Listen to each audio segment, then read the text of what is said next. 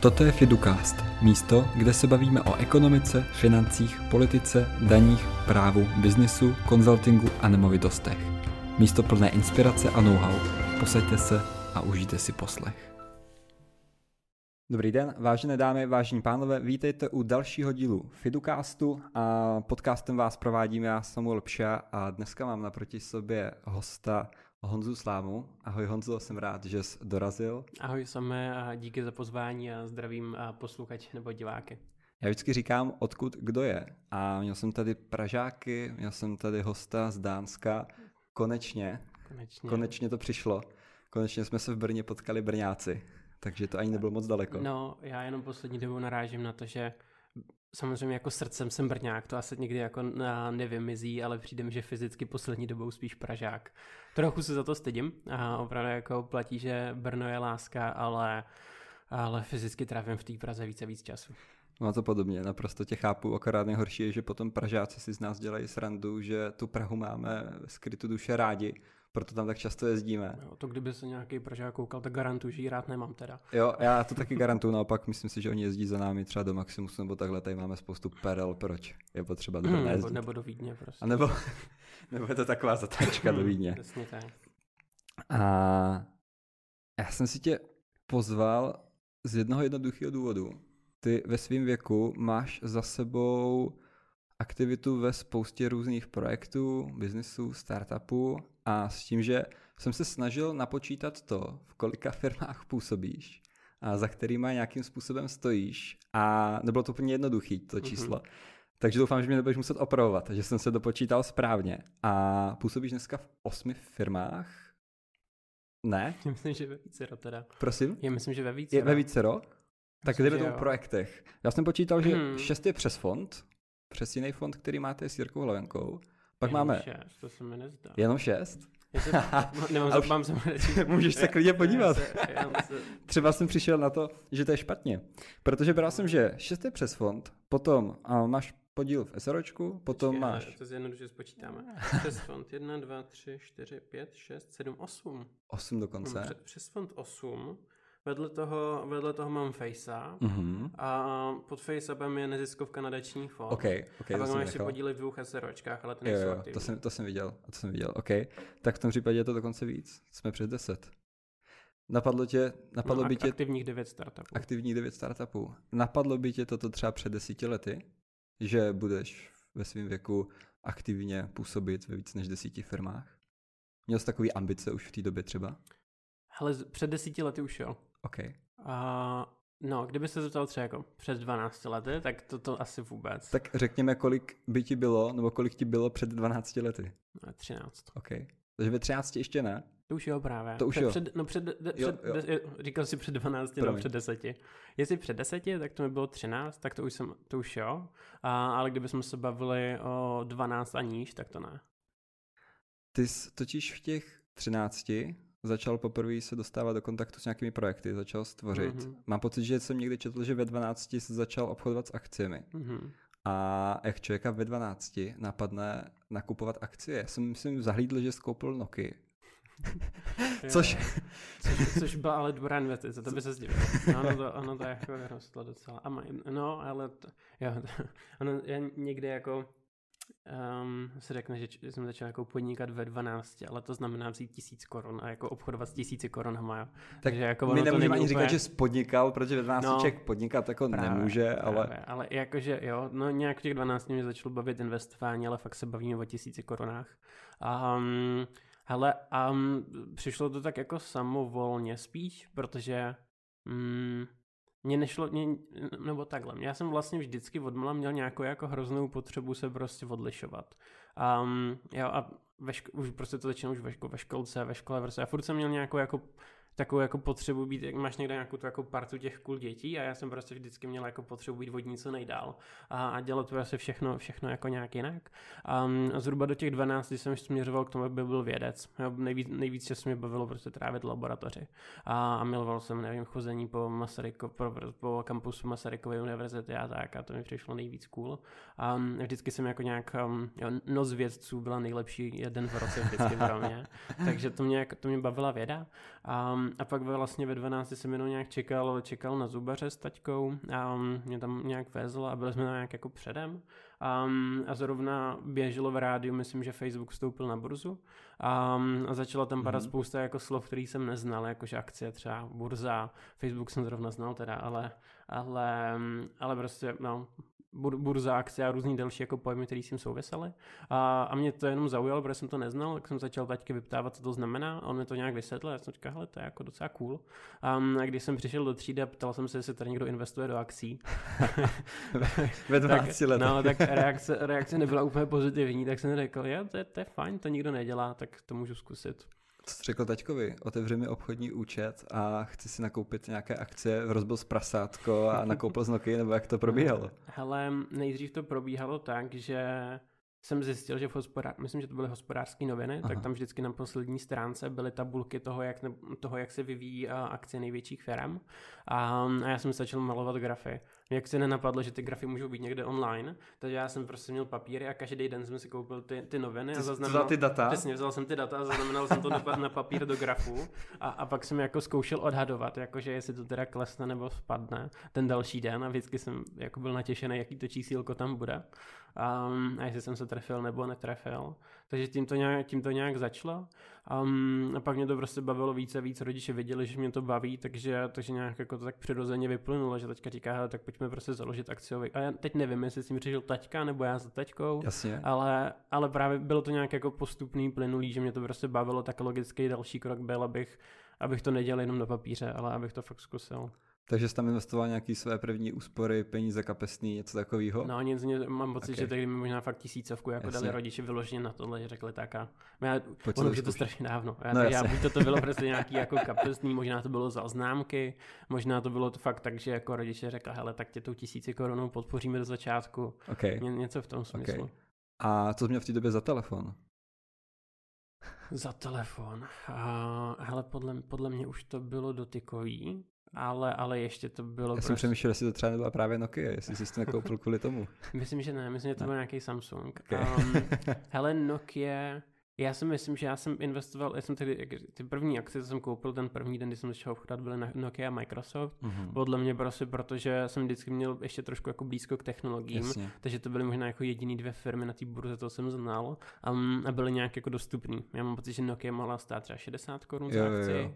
A, a, Microsoft podle mě tak jako pětistovku. Jasně, takže to musel nakupovat po jednotkách, jako po celých přesně, kusech, přesně, takže, takže spotřeboval něco, co se ti vleze do tvýho budgetu, jo, který přesně, měl takže, takže jsem, okay. mám pocit, to bylo nějak, jako že jsem mohl koupit jako 6, 6 10 akcí, něco takové, nějaký jednotky akcí Nokia a jednu akci Microsoftu. Ty jsi říkal, že jsi měl blízko k technologiím mm-hmm. a ty umíš programovat, nebo se učil, nebo učil se programovat. Ty jsi studoval, ty studoval školu, kde, myslím, programování bylo jo. jakoby ve větší míře nějak zastoupeno. Jo, ale studoval jsem vlastně a, gymnázium Vídeňská, kusek osuď. A, a to vlastně ve víceletém oboru má právě a, má programování, takže to je jakoby, ty studuješ normální Gimple a máš tam ještě programátor. Taková rozšířená výuka, dejme tomu nějaká nadstavba. Okay. Tak, no a já jsem vlastně za tím účelem jsem tam šel, že vlastně jsem mm, v té době už jsem vnímal, že budoucnost je asi jako v IT a chtěl jsem se naučit programovat a myslel jsem, že to strašně půjde. A tady jsem tam šel a byl jsem na, na začátku, jsem právě byl hrozně jako z toho nadšený. Vlastně i Ony, ty děcka se tam začínají to reální programování učit s nějakým spožděním a mě se jako nechtělo čekat. Takže já jsem zařídil u ředitele, aby jsme a, rozdělili kroužek programování ještě pro ty, pro ty jako mladší studenty, kteří to ještě nemají jako součást výuky. Takže jsem tam ještě roz, takže jsem tam našel nějaký učitel programování pro nás jako mladší a chodili jsme tam po škole. A na začátku jsem právě myslel, že to bude jako úplně skvělý a pak jsem přišel, že jsem na to ale asi úplně blbej. takže... Že to nebyla úplně jako nejlepší volba, jo? No, ona to byla dobrá volba, já jsem tomu Gimplu zavázaný za úplně jako hmm. všechno a strašně si toho, toho Gimplu vážím, a, ale, ale očividně jsem se netrefil v tom, že budu já programátor, protože mi to fakt strašně nejde. Tak pak se přesnul spíš do marketingu, to tě já provádělo celkově dalšími projekty, mám pocit. Jo, nebo... ale no, mě hlavně asi obecně baví jako řešit biznis, okay. um, ale, ale nejsem prostě vůbec produktový. Jakože nejenom, nejenom jako z pohledu programování, programování mi absolutně nejde, ale obecně mám vlast, nemám vlastně tak blízko k produktu, že mě vlastně nikdy nebaví řešit úplně tu danou věc, jak jako vznikne, jak ji vytvoříme. Mě prostě mnohem víc baví řešit, jak si ji prodáme. Jasně, že ty jsi spíš jako ten viznář, který tu firmu vede, ten biznis jako roztahává, hledá ty kanály, cesty, ale vlastně jako samotný vývoj toho produktu prostě a jde za nějakým partnerem třeba, který jo, ho tam typicky, máš. Typicky. No, jo, mě prostě baví hledat obchodní Hmm, kanály. hmm, hmm, Aha, a nebo i samotná prodej. Mě docela Ok. baví prodávat. Okay. Um, a, a domluvat spolupráce, jak řešit právě marketing, komunikaci, péči o zákazníky a tak dále, ale ten samotný nějaký jako design produktu a tak, to, to mi moc nejde. Ty jsi jako první nějakou aplikaci, že ty jsi začal tím, že jsi jako vyvíjel aplikace a pak nějaké e-shopy a postupně se jako odrážel na tomto. No, já nevyvíjel. Nebo OK, ty jsi nevyvíjel přímo, ty jsi to vymýšlel, pak třeba teda prodával, Mhm. mm-hmm. dostával to do toho světa. Samozřejmě teda technicky ten vývoj pak řešil někdo jiný. A první byla tahák do kapsy, jestli Taháky to do říkám kapsy, správně, no. taháky do kapsy. Mhm. A jak vznikl tento nápad? Ale tak, um, jo, no tak já jsem, no to je strašně dávno, já nevím, jestli si to pamatuju úplně dobře už, jo. Tak v kolika, v kolika to bylo, řekněme? Ve tohle 14? bylo 14, Ve 13, 14. 14 nějak tak. OK. Takže vím, že ti, no 12 akce, pak 13 takový přerod a 14 asi první, no asi po 14. narozeninách těsně.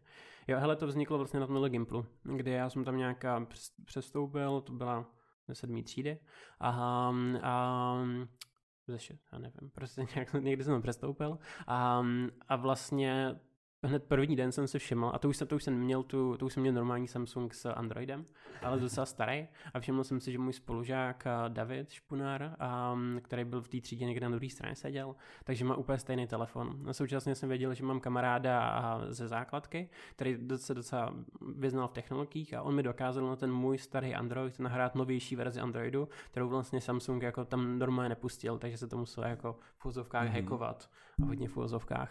A, a, a, já jsem si toho jako všiml, tak jsem za ním hnedka přišel, jestli náhodou by nechtěl jako lepší Android. A, a on, že jo, jsem měl pocit, si našel kámoš, já jsem řekl tak dvě stovky. A, a pak jsme asi tři měsíce jednali na těch dvou stovkách a vlastně nás to strašně bavilo. A prostě, já si myslím, že ten Android ani nechtěl už, ale že vlastně nás jenom prostě bavilo vyjednávat o ceně spolu. A, a takhle jsme se prostě furt o tom bavili a prostě co, co den, tak jsme jako prostě řešili fakt, jako jestli dát ty dvě stovky nebo nedá dvě stovky, nebo kolik to bude. A, a potom jsme skrz to vlastně si uvědomili, že nás to jako oba dva nějak jako baví a současně nás bavilo řešit ty technologie. A, a, ta, a potom jsme nějak čekali ve frontě na oběd a nějak jsme se o tom prostě bavili a teď David říká, "He, tak co kdybychom udělali nějakou aplikaci prostě a rozdělili nějak jako, jako business a já říkám, jo, tak to je dobrý, tak uděláme apku. A teďka tam byly nějaký, ale tehdy to bylo úplně jako plácání, podle mě nesmyslu. A teďka tam byli kousek od nás nějací dva, jedni dva spolužáci a, a ty řekli, já, tak to my uděláme lepší apku. A my jsme si, co, co, co to povídáte, nemůžete dělat lepší apku. No to teda my uděláme lepší apku. A jak jsme si řekli, tak jsme si řekli, že se prostě hecneme, že ukážeme jim, že my uděláme lepší apku, než oni jako udělají apku. A oni neudělali žádnou apku a my jsme nějakou udělali, a, která v konečném stádiu vlastně, to jsme vymysleli, že uděláme jako, že jo, kapesního studenta, že to bude strašně propracovaná aplikace prostě a bude úplně, úplně všechno prostě. Skoro nový operační systém. A, ale, pardon, ale nakonec jsme vlastně zjistili, že to nedokážeme a že a zapojili jsme do toho mýho, kamar- toho mýho kamaráda z základky, který měl nějak blízko k technologiím a přišli jsme na to, že jediné, co on tehdy zvládnul, bylo vlastně tahat články z blogu do nějaký aplikace a že to byla vlastně jako jediná mm-hmm. věc, kterou dokázal on v té době naprogramovat, teďka už to zvládne mnohem víc.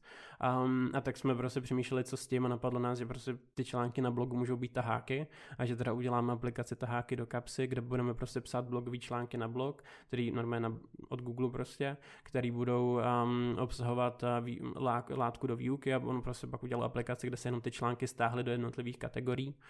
Um, a tak, takže vlastně to bylo strašně primitivní a vzniklo to tak jako z že jsme vlastně jako nic jiného udělat nedokázali. A tak nakonec to mělo úspěch, ne? Myslím z hlediska počtu stažení v té době. relativně, jo.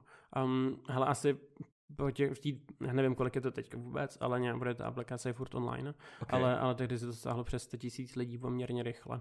Co se s tou aplikací teda dál dělal? Ty říkáš, že je pořád online, takže vy jste to někomu předali, No, prodali? prostě je, to, je to na Google Play, na, Je to- na, jo, na nějakým jo. mým účtu asi, no. OK, OK. Ale, Ale- Ale jakoby v té podobě, ve které tehdy byla postavená. Jo. Nesahlo se do ní.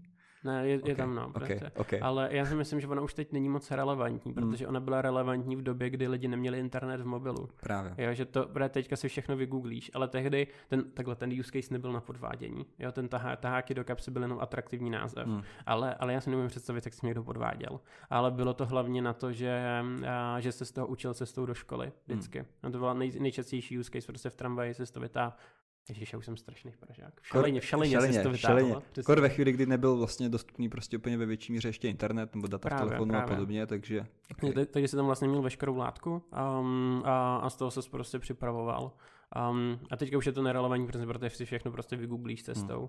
A tehdy to bylo fajn.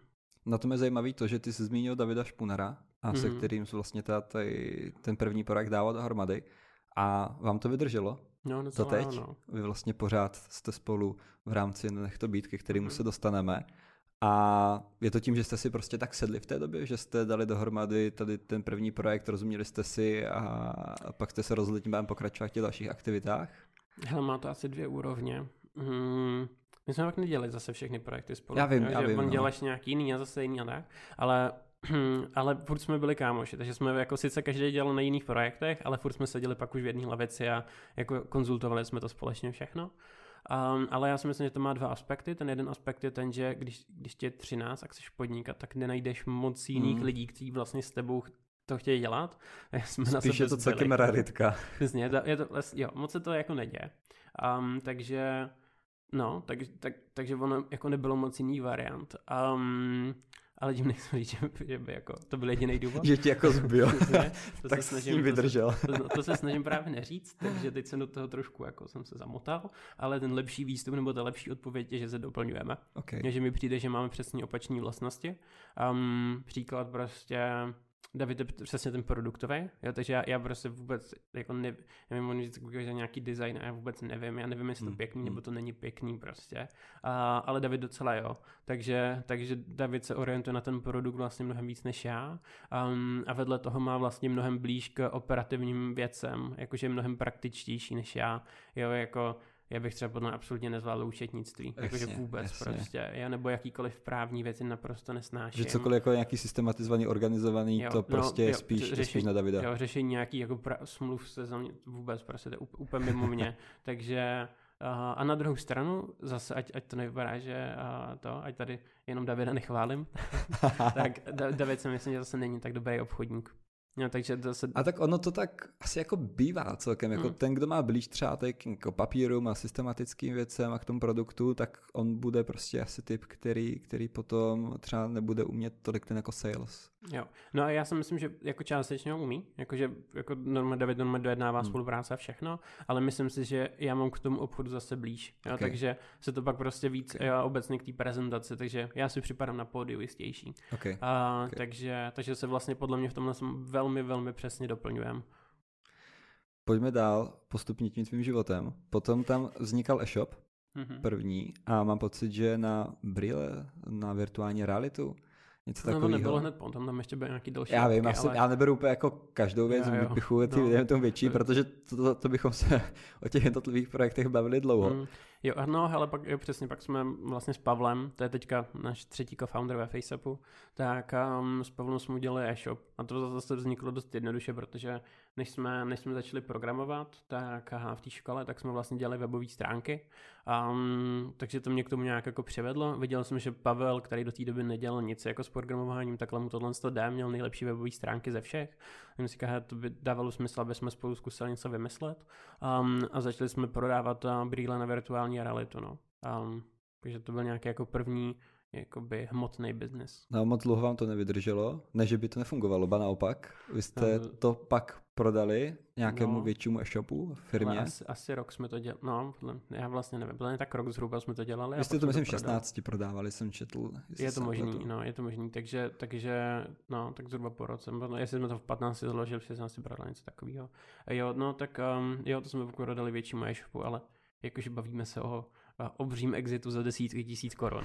jo, tak já Ale, i, i, ale v 16 letech. jo, zase jo, jako- asi, V 16 letech přece jenom nějaký desítky tisíc, ok, rozdělíte si to ještě a tak dál. Přece jenom jako už ten samotný prodej, jak se vlastně v 16 letech prodává e-shop. A prostě někomu napíše, že nechceš, už to nechceš dělat. a on si to převzal celý, jo? Jo, ale bylo okay. to dost problematický. Jo, hele, ta, ta, ten, ten náš e-shop měl jako enormní tržby, celý asi jako 7 tisíc korun měsíčně a on se ziskem zhruba tak pětistovku. Takže to asi ne, nebyl, nebyl jako nejhod, nejhodnot, nejhodnotnější internetový obchod své doby. Um, ale ne, možná tam zisk byl větší. No to je jedno, protože to bylo hrozně malý. To mě zajímalo a... potom, jak se počítala ta prodejní cena. a já nevím, ale to je, prostě bylo, my jsme vůbec nevěděli. Já myslím, že ty, jako to, ze zpětného pohledu jsme byli fakt úplně mimo, protože my jsme ani nevěděli, že existují věci jako shop, nebo v té asi nějaký byly, jako WordPress jsme neznali mm, nic, takže my jsme mm. prostě měli úplně custom udělaný e-shop. A v té době už a... fungoval, my jsme e-shop a tak dále. Jo, že vlastně vy jste tady jako krabicový nebo jednodušší řešení minuli, nevěděli, mm. neznali jste a vy jste to programovali prostě sami jo, od nuly. Jo, okay. no. Takže vlastně, ale a nejsme nevěděli, jak se dělá marketing, jsem vůbec nevěděl, co to reklamy, prostě, jakože to bylo hrozně jako přirozený, jakože my jsme, my jsme to dělali jenom na influencerech, mm-hmm. vlastně na dvou věcech, na, jednu na influencerech, že prostě jsme věděli, hele, tenhle lidi mají dosah, tak jim pošlem brýle zadarmo. A, a druhá, jste to prodávali. No, no, no, a druhá věc bylo SEO, ale já jsem v té době nevěděl, co znamená SEO, a takže my jsme vůbec nad tím nepřemýšleli, ale měli jsme ho strašně dobrý. Takže my jsme vlastně, když se hledal náš produkt, tak jsme byli na prvním místě na Google, um, což bylo docela fajn a stalo se to prostě spíš jako náhodou. Um, takže, takže my jsme vlastně neměli žádný kampaně nic a z toho byly vlastně i ty potenciální kupci hrozně jako nervózní, že jako viděli, jak jsme úplně mimo. Že prostě nic k tomu nemáme, máme fakt jenom webové stránky, na který, na který chodí lidi. Ale on to nějakým záhadným způsobem prostě dejme tomu funguje. No přesně, takže ale to nám, to nám i sráželo cenu, jo, jakože prostě třeba li, lidi co si pamatuju to jednání s tím člověkem, kde um, s tím Saviči e-shopu, kdy se mě ptal, jaký máme náklady na reklamy. A já jsem říkal, my protože nemáme náklady na, jako obecně jaký jsou marketingové hmm. náklady. Říkal, my nemáme vůbec žádný marketingový náklady. A on tomu hrozně nevěřil, takže vlastně byl přesvědčený, že mu lžu. A tak mi pak řekl, hejte, já jsem prostě přesvědčený, že lžete, takže to znamená, že prostě ty náklady na reklamu jsou v tom případě mnohem větší, hmm. než, hmm. než kolik dává smysl, aby se toho chcete zbavit. A um, jenom jako z tohohle pohledu. A říká, tak já to prostě nekoupím za plnou cenu, ale prostě máte pěkný web, tak já ho tady vezmu za zhruba tak cenu toho webu. No. Ale vy jste byli rádi, že jste to asi pak nějak jako vyexitovali, člověk si to odškrtl. Přesně tak, takže zaj, zajímavá zkušenost rozhodně. Tak zkušeností tam bylo víc, potom vlastně měl, jestli se nepletu, uh, digitální studio, v Reps, no, nebo něco bylo, hele, to bylo tak jako by celou dobu. Já myslím, že celou mm-hmm. dobu vlastně s, dělali s klukami jakože pod nějakým digitálním studiem, okay. jakože pod jednou značkou, okay. která na začátku, podle mě, na začátku jsme si říkali uh, IT Lions, jako největší drsně.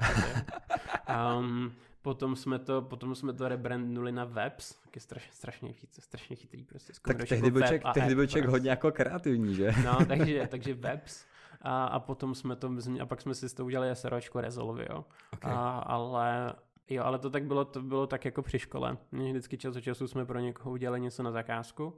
A um, ve složení Pavel a David? Jo, Pavel, David, já, okay. no, typicky. Někdy s tím Lukášem, se kterým jsme ještě dali tetáky do kapsy.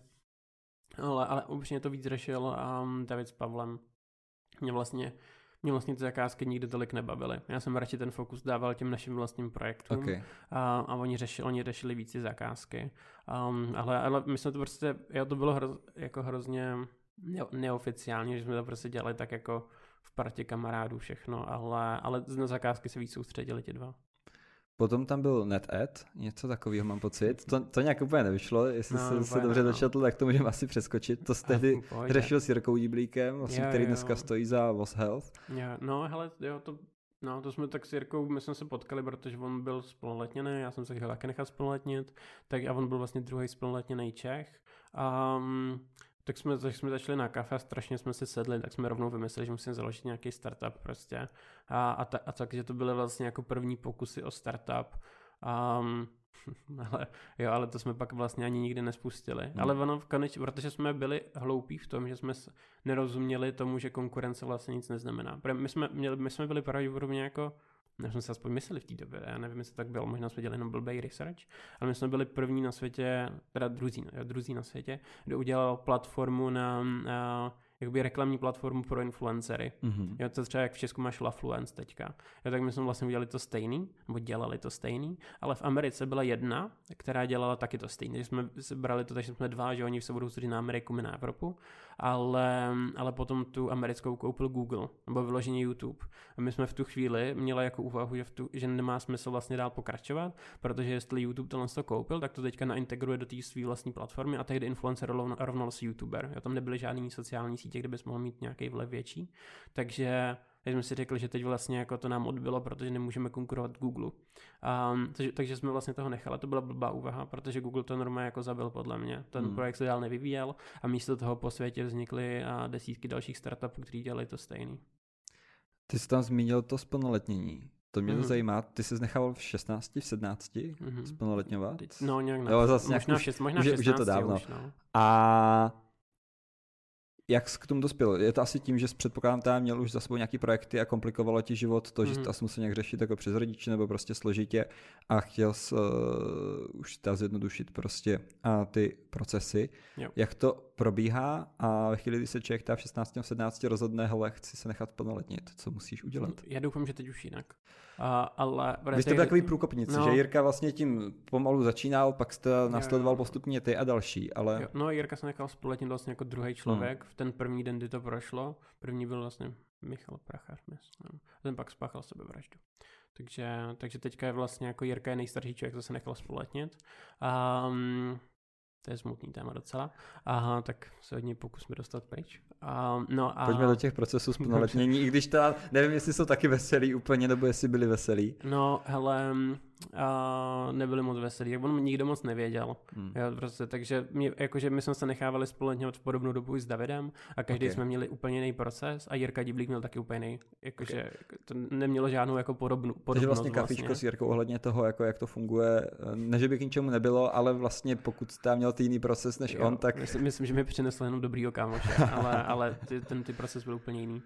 No, hele, um, tam vlastně tak no musel jsem k soudu, nejdřív prostě já jsem o to nějak jako požádal, hmm. tady jsem hmm. sepsal prostě žádost Nějaká for, Nějaký formální proces? No přesně, že no, prostě pošle žádost na soud, jo. Hmm. jakože když něco potřebuješ. A potom si tam zvali rodiče, a okay. jenom na nějakou zkusku, kde vlastně principu chtěli jenom vědět, jestli jsou s tím rodiče OK. A um, rodiče s tím byli v pohodě, takže, takže tam se ptali na hodně otázek rodičů, jakože jestli jsou fakt jistí, že se o sebe zvládnou postarat 16 a tak. Takže to rodiče musí nějak jako vysvětlit, že jo. To si myslím, že mohlo částečně ten proces ulehčit a možná kdyby řekli, že ne, tak to bude komplikovanější. Um, no a potom jsem, potom jsem šel normálně k soudu a to bylo třeba dvouhodin, hodinový, dvouhodinový slyšení, něco takového. O čem se tam s tebou povídali? Co je jako Ale zajímá? jsem se mnou i s rodiči um, a oni prostě se paní soudkyně se snažili nějak jako dostat tomu, jestli jsem schopen se o sebe prostě postarat. Okay. Takže to mělo více úrovní. Jedna úroveň byla jako dosavadní projekty, takže prostě všechno o tom, co jsem do posud udělal, jsem jí tam nějak jako se snažil vysvětlit, a že ty projekty měly nějaký tržby sice jako nízký, ale prostě něco málo, jo, a já jsem ještě vedl toho, jako měl nějaký další práce, dělal pro, pro lidi, různý lidi marketing a tak, takže jsem potřeboval jako dokázat, že tím se dělám se dokážu uživit. Um, a vedle toho vedle, vedle toho jí současně zajímala budoucnost, aby se jako, abych se nespolečňoval mm, zbytečně. Mm. Já takže prostě potřebovala pochopit, co dělám, takže tehdy tam viděla business plan NetEdu, a na kvůli kterým jsem se vlastně tehdy společňovat potřeboval, aby jsme mohli založit SROčko. Um, a, takže jsem jí jako prezentoval nějaký své vize do budoucna, takže to mělo nějaké jakože doposud biznesové výsledky, budoucí biznesové výsledky. A, a potom vlastně jakoby se snažilo nějak obecně navnímat, jak psychicky funguju, um, nebo jako člověk. Jako, že mentální no, vyspělost? Jo, mentální vyspělost. Jako třeba okay. mě zajímalý třeba vztah s mladší sestrou. Jo, a tak jakože, a nebo, nebo se hodně ptala na školu, jo, musel, dokonce si myslím, že jsem tam musel níst jako, jako posud jako třídní učitelky, um, jo, musel jsem známky dokládat a tak, takže, no, takže vlastně, no, no určitě, určitě, myslím, že jí zajímal ten, právě ten pohled toho třídního učitele.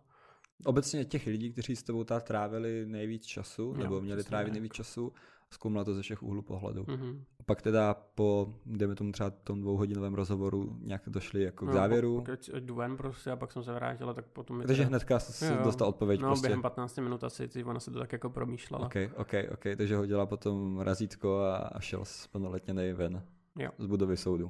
Hm. Jaký to byl pocit? No se dobré. Takže No. od té doby už potom mohl fungovat vlastně normálně tak, jak funguje člověk od 18.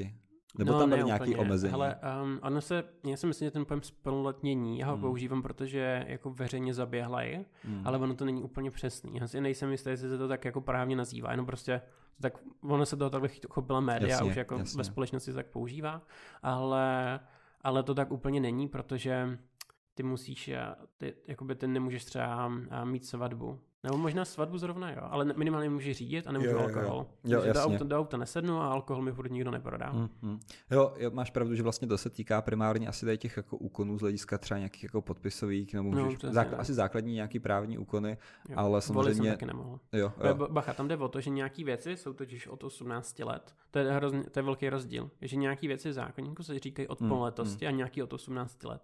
a tam, kde je přímo definován věk, Tak tam tak nemůžu. jasně, tak tam nemůžeš, tam, kde věk není a je to jako plnoletost, tak tam můžeš. No, Což myslím, že možná zrovna ta svatba, jo, že teoreticky, No, no, kdybys chtěl, tak si přesně. mohl někoho vzít. jo, to jsem mohl. Teď si uvědomuji, že vlastně bude lidi se spolutňují typicky ze třech důvodů. Hmm. Jeden je ten, aby Hmm, mohli do hmm. politiky, to je nej, nejméně, nejméně častý. Okay. Sekundární je svatba a, tr- a ten třetí prostě je, je podnikání. Takže business. Okay. No, no. Tak ta svatba by stejně byla na nic, nemůžeš se napít, nemůžeš nikoho odvízt. Ne, to, to by bylo o ničem.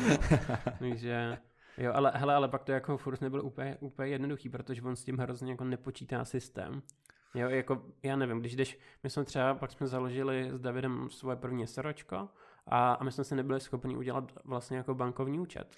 Protože, to jsem se chtěl zeptat, on vlastně jako nikde nikdo moc nechápal, předpokládám, jak to funguje. Ty jsi k tomu vždycky Mhm. nesl nějaký papír asi od soudu. Jo, to Ale- ale... my jsme jim to vysvětlili, ale oni na to neměli software. Jo, te, Okay. tam jako příklad, ty přijdeš do banky a když si založit jako firmní účet a teď oni tam vyplňují věci a teď je tam kolonka datum narození, Hmm. ale on oni už, tam chyba. neměli, no, oni už tam hlavně neměli ten rok, Hmm. jo, třeba. Hmm. Hmm. Prostě ten systém to ani nenabídne. Takže, takže vlastně jsme dost začali, no, začali jsme dost na tohle narážet, že to vlastně nebylo na začátku vůbec jednoduchý. Takže my jsme fakt třeba, jako, fakt jako založení bankovního účtu byl strašný problém. Jsme obešli prostě všechny bankovní pobočky podle mě všech bank v Brně a až pak te, a potom teprve nás nějak jako řešilo podle mě FIO až jako na centrále, že prostě nikdo nevěděl, co s tím mají prostě dělat. Takže až jako, až nějak, nevím, jestli u ředitele českého FIA nebo něco takového to prostě skončilo, který nakonec ten musel opravdu povolit, že se tady obejde systém. Takže poslal informace ajťákům, ať tam přidají pár ročníků navíc. Něco, něco, něco takového se se muselo řešit, no. Bylo fakt zajímavý. Takže obecně v bankách a potom asi i různý státní instituce, úřady a tak dále, ne? Celkově prostě No, moc. člověk přišel s nějakým kešum jako pojmem, papírem, který většina asi úřednice lidí neznali úplně, takže musel vysvětlovat napřed vlastně, co to znamená. A... Jo, ale ochota docela byla. Jakože lidi tomu fandili. Tak teď jsem chtěl říct, jako myslím si, že zase oni jako drželi člověku palce a vlastně byli Mhm. možná jako překvapení, viděli mladého nadšeného člověka, který má v ruce podobný papír, takže jako se snažili víc stříc, asi ne v rámci toho, co jim ten systém umožňoval. No dost. Jo, ale já jsem tak měl vždycky. Jakože hrozně moc lidí si stěžuje na to, že prostě v tom mladí člověk nemá jako podporu a já jsem asi měl štěstí na ně, protože vím, že Hmm. spousta lidí to má hrozně těžký, když se v nízkém věku něco rozjet. A, a já jsem ten, já, mně přiš, přišlo, že mě fakt jako lidi dost podporovali.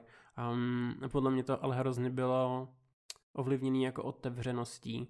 že Já jsem každému prostě hrozně otevřeně prostě řekl, co dělám, proč to dělám a všechny tyhle ty věci a to dost dobře fungovalo třeba i ve škole, že mám prostě spoustu lidí, já jsem měl hrozně moc vlastně jako úlev ve škole a a hrozně, hodně často narážím na zase nějaký jako děcka, kteří jsou teďka v tom věku a řeší právě, jakože jak by třeba mohl mít individuální plán a tak dále, že prostě škola tomu nefandí.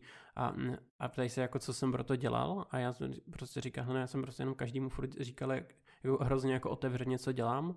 A, a to bylo hrozně jako funkční. A podle i když jsem přišel na úřad, tak prostě když tam přijdeš na úřad a jako čekáš ještě prostě dá, dáš papír a čekáš na schválení, tak jsou všichni podezřívaví, ale když tam přijdeš, usmíváš se, každým prostě řekneš, na co to potřebuješ, že se omlouváš, že víš, že jim to teď asi přijdeš zkomplikovat trošku prostě, vysvětlíš jim ale tvoje motivace, tak ty lidi vlastně reagují, nebo reagovali tehdy dost pozitivně. Bral to s humorem, uměl se sprodat Hmm. a celkově ta kombinace tomu pomohla.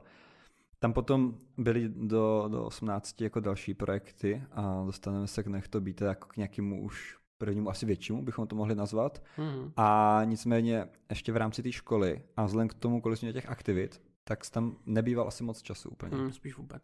A co to znamená v přepočtu třeba na zameškaný hodiny za rok? Jako třeba 99% zameškaných. OK. A takže jsi měl individuální plán? Hmm, mus- no, to šlo postupně zase. Já na začátku jsem Ok. prostě jenom hodně meškal a, a pracoval ve škole. Takže to bylo takový jako poprvé, co mi vlastně lidi ve škole začali vycházet vstříc, že s tím vlastně byli v pohodě. Jo, že mi prostě třídní učitelka mi vždycky podepsala omluvenku jednání. Um, a, a, a více učitelů ve škole vědělo, že na tom notebooku nepíšu zápisky. Já prostě byl to úplně jako jasný, a, ale, ale vždycky mi říká, jako ve třídě, jako, že dělali jako, doufám, že si on zapíše zápiska, samozřejmě. Aby jako není čili morálku no, před no, no, ale, ale, pak jim bylo všem jasný, že si nepíšu. A já jsem se tam pak prostě bavil s třeba s učitelem informatiky, jako říká, jako to vám přece musí úplně jako jasný, že na tom komplu jsem fakt neprogramoval tu hodinu. A on říká, no jasně, ale dělal něco prostě, jakože naším, hmm, hmm. naším úkolem je z vás jako vychovat lidi, kteří se o sebe dokážou postarat tak dále, tak dále a na tom si pracoval. Takže z mýho pohledu se jako v té hodině plnil to, co má být jakoby účelem té hodiny. A to, že se zrovna nenaučil to, co jsme tam prostě probírali, mi vlastně nevadí. Tak tam současně byli jako asi celkem progresivní učitelé, protože Myslím, byli věkově třeba i mladší. Ně- někteří, jo. jo. No, no, takže... Že to jako chápali celkem. Mm, zrovna to jsem teď zmiňuji určitě. Okay. Uh, ale jinak, takže tam jako to nejdřív byla to jako neofiko podpora, dost, docela, docela jako dob, ne samozřejmě všude, jo, občas to bylo drsně, a naopak někteří učitelé to samozřejmě berou přesně opačně, takže prostě tam tu pětku dostaneš, i kdyby mm, se snažil mm, sebe víc mm. jenom z principu. Um, takže takže jako ne všichni učitelé, ale velká část vlastně byla fakt smířená. Já a to, že tady jsem si fakt musel třeba odskočit v hodině, abych si chtěl zavolat na chodbu a tak, jakože da, akceptovali to, jo, jakž takž. Potom next, next step vlastně byl takzvaně, když mi to vyloženě podepsal ředitel, jakože mám specifický přístup. Um, to bylo hrozně klíčový pro mě, protože to znamenalo, že nemůžu být přepadově zkoušený. To je jedna věc a současně se mi zvedl limit na množství zameškaných hodin. Stačilo ti? Ne, ale, ale chvíli jo. Třeba prv, první půl rok. A, ale důležitý bylo to, že jsem nemohl být přepadově zkoušen. Já hmm, jsem to hmm. vysvětlil řediteli, takže já se všechno naučím, hmm. ale nebudu si učit průběžně. Protože ty si to naplánuješ prostě a na to, co máš tak. naplánovaný, na ty zkoušky, testy, které jsou jasně dány dopředu, tak se připravíš, Přesně ale jako tak, no. je pro tebe zbytečný nebo nedává smysl, aby se učil průběžně. To Právě, takže, takže a on jsem byl v pohodě, hmm, takže, hmm. takže to bylo docela funkční, ale stačilo mi to zhruba půl roku. Okay. A pak už jsem došel na že vlastně školy vůbec nechci chodit, takže jsem přešel na individuální plán um, který znamená, že už tam fakt nemusím chodit a, a vlastně můžu se učit domů a jenom tam čas od času si přijdu napsat prostě všechny písemky naraz. A to už jsem vlastně už pak nedal. To už jsem věděl, že nezvládám prostě, protože jsem narazil na to, že že já jsem původně myslel, že to bude znamenat, že třeba, nevím, budu psát jenom pololetky, ale ono to fakt v praxi znamená, že jsem přišel do školy a teď se přede mě poskládalo sedm písemek na napsání prostě v průběhu Ty jsi musel napsat jako prakticky každý Vše, ten test, tak, předpokládám, aby se splnil nějaký počet jo. známek, že no, a další no, no, věci. A, a, to jsem vlastně nedal. Jakže já jsem došel názoru, hmm. že moje hlava není schopna naučit se tak strašně moc jako věcí, takže, takže jsem pak vlastně v pololetí došel názoru, že ani se nebudu snažit už to pololetí uzavřít mm, a, a že z té školy odejdu. Mm. A hrozně v dobrým, protože jsem fakt si všech hrozně vážil, ale že jsem se mluvil a řekl, že to prostě nezvládnu no, a že mm. mám ty priority prostě jinde a když jako absolutně nepochybuji o důležitosti vzdělání, tak um, pro mě není. Tak ty jsi potom školu dokončoval dálkově, myslím, no. někde jinde, nějak jako aby člověk uzavřel Já, že jo, etapu, no. Um, Jo, no, tak jsem šel prostě do, na nějakou, na jednu školu, prostě kam primárně chodí hokejisti, kteří hmm. ne, ne, nežijou v Česku. To je prostě střední, která na to má takový jako program. A, a vlastně, vši, jak říkám, všichni ostatní, to byly, typicky to byly všechno hokejisti, kteří buď to hráli v Americe, v Kanadě nebo hmm. někde jinde, ale chtěli mít současně českou maturitu, takže ta škola byla ready na to, že tam přijedeš jenom jednou za půl hmm. roku. Hmm a to nejde fakt nazývat moc už studiem. Já vím, proto říkám, že tak jako nějak dokončil, hmm. ale, ale chápu. No. Jak to vidíme i spolužáci třeba vlastně v té době, to, ty tvé aktivity, tu absenci. Myslím, že dost blbě. Jo, jakože jak, jak dokážeš nějak popsat, jak tě brali, protože většinou třeba teď ti celkem dost aktivní, ať už to jako lidé ze sportu, tak potažmo teda ti, kteří třeba dělají nějaký biznis nebo jsou prostě v něčem, v něčem trošku jiní, tak jsou občas jako lehce odstrčení až hmm. na, pár, na pár svých nejbližších, což byl třeba teda ten David. Jo, hele, dost, no jak říkám, dost blbě. Um, tak to, to prostě nemůžeš mít podporu hmm. spolužáků, když jakoby jejich život je studium školy a ty si tam napochoduješ, řekneš, že to úplná blbost, že vlastně ani, oni žijou maturitou. No a to ještě my jsme byli do specifická třída, kde fakt byla poskládaná z lidí, kteří současně chtěli mít Gimpla, současně chtěli programovat, takže to byly hodně jako lidi, který, pro který vzdělávání znamenalo hodně. A tam prostě přijdeš a řek, jakože ty to neřekneš, ale to tak jako působí, jako to, co tady děláte, mi úplně jedno, mám pocit, to absolutně nepotřebuju k životu. Tak prostě i kdybys i kdyby pohodě, se snažil pohodě. být se, sebe pokornější, tak vždycky budeš vypadat strašně jako arrogantně a povýšeně.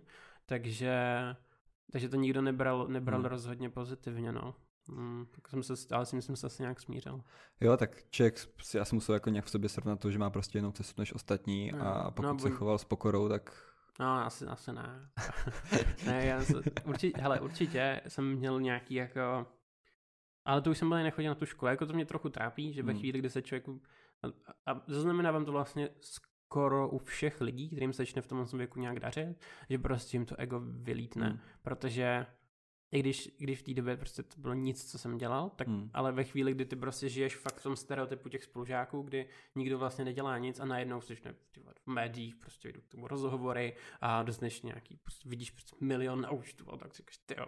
A, a ono ti, a pak ještě jsme vyhráli strašně moc ocenění, furt a to fakt nepomůže sebe, jako, nebo ono to právě sebevědomí pomůže, ale až moc. Takže určitě, a myslím si, že to platí od drtivý většiny lidí, kteří třeba v těch 16, 17 jsou nějak jako nad, zase v úvozovkách na standardně úspěšný, tak si myslím, že do sebevědomí může nebezpečně vystřelit. Mm, mm. A to se mi fakt tehdy stalo. A nejsem na to vůbec hrdý a vždycky, když narazím někde na nějaký chat s nějakým, to je, to je vždycky nejhorší moment, když se bavím s někým, s kým jsem se bavil naposledy před pěti lety, teďka budu něco napsat na Facebooku a se tam přečtu. Jo, a teďka tam vidíš ty starý zprávy, říkáš no. si, ty vole, mám vůbec psát. No, přesně, tak to si říkáš auweis, auweis, mm. auweis, to začne člověka bolet hlava jak po kosovině. Mm.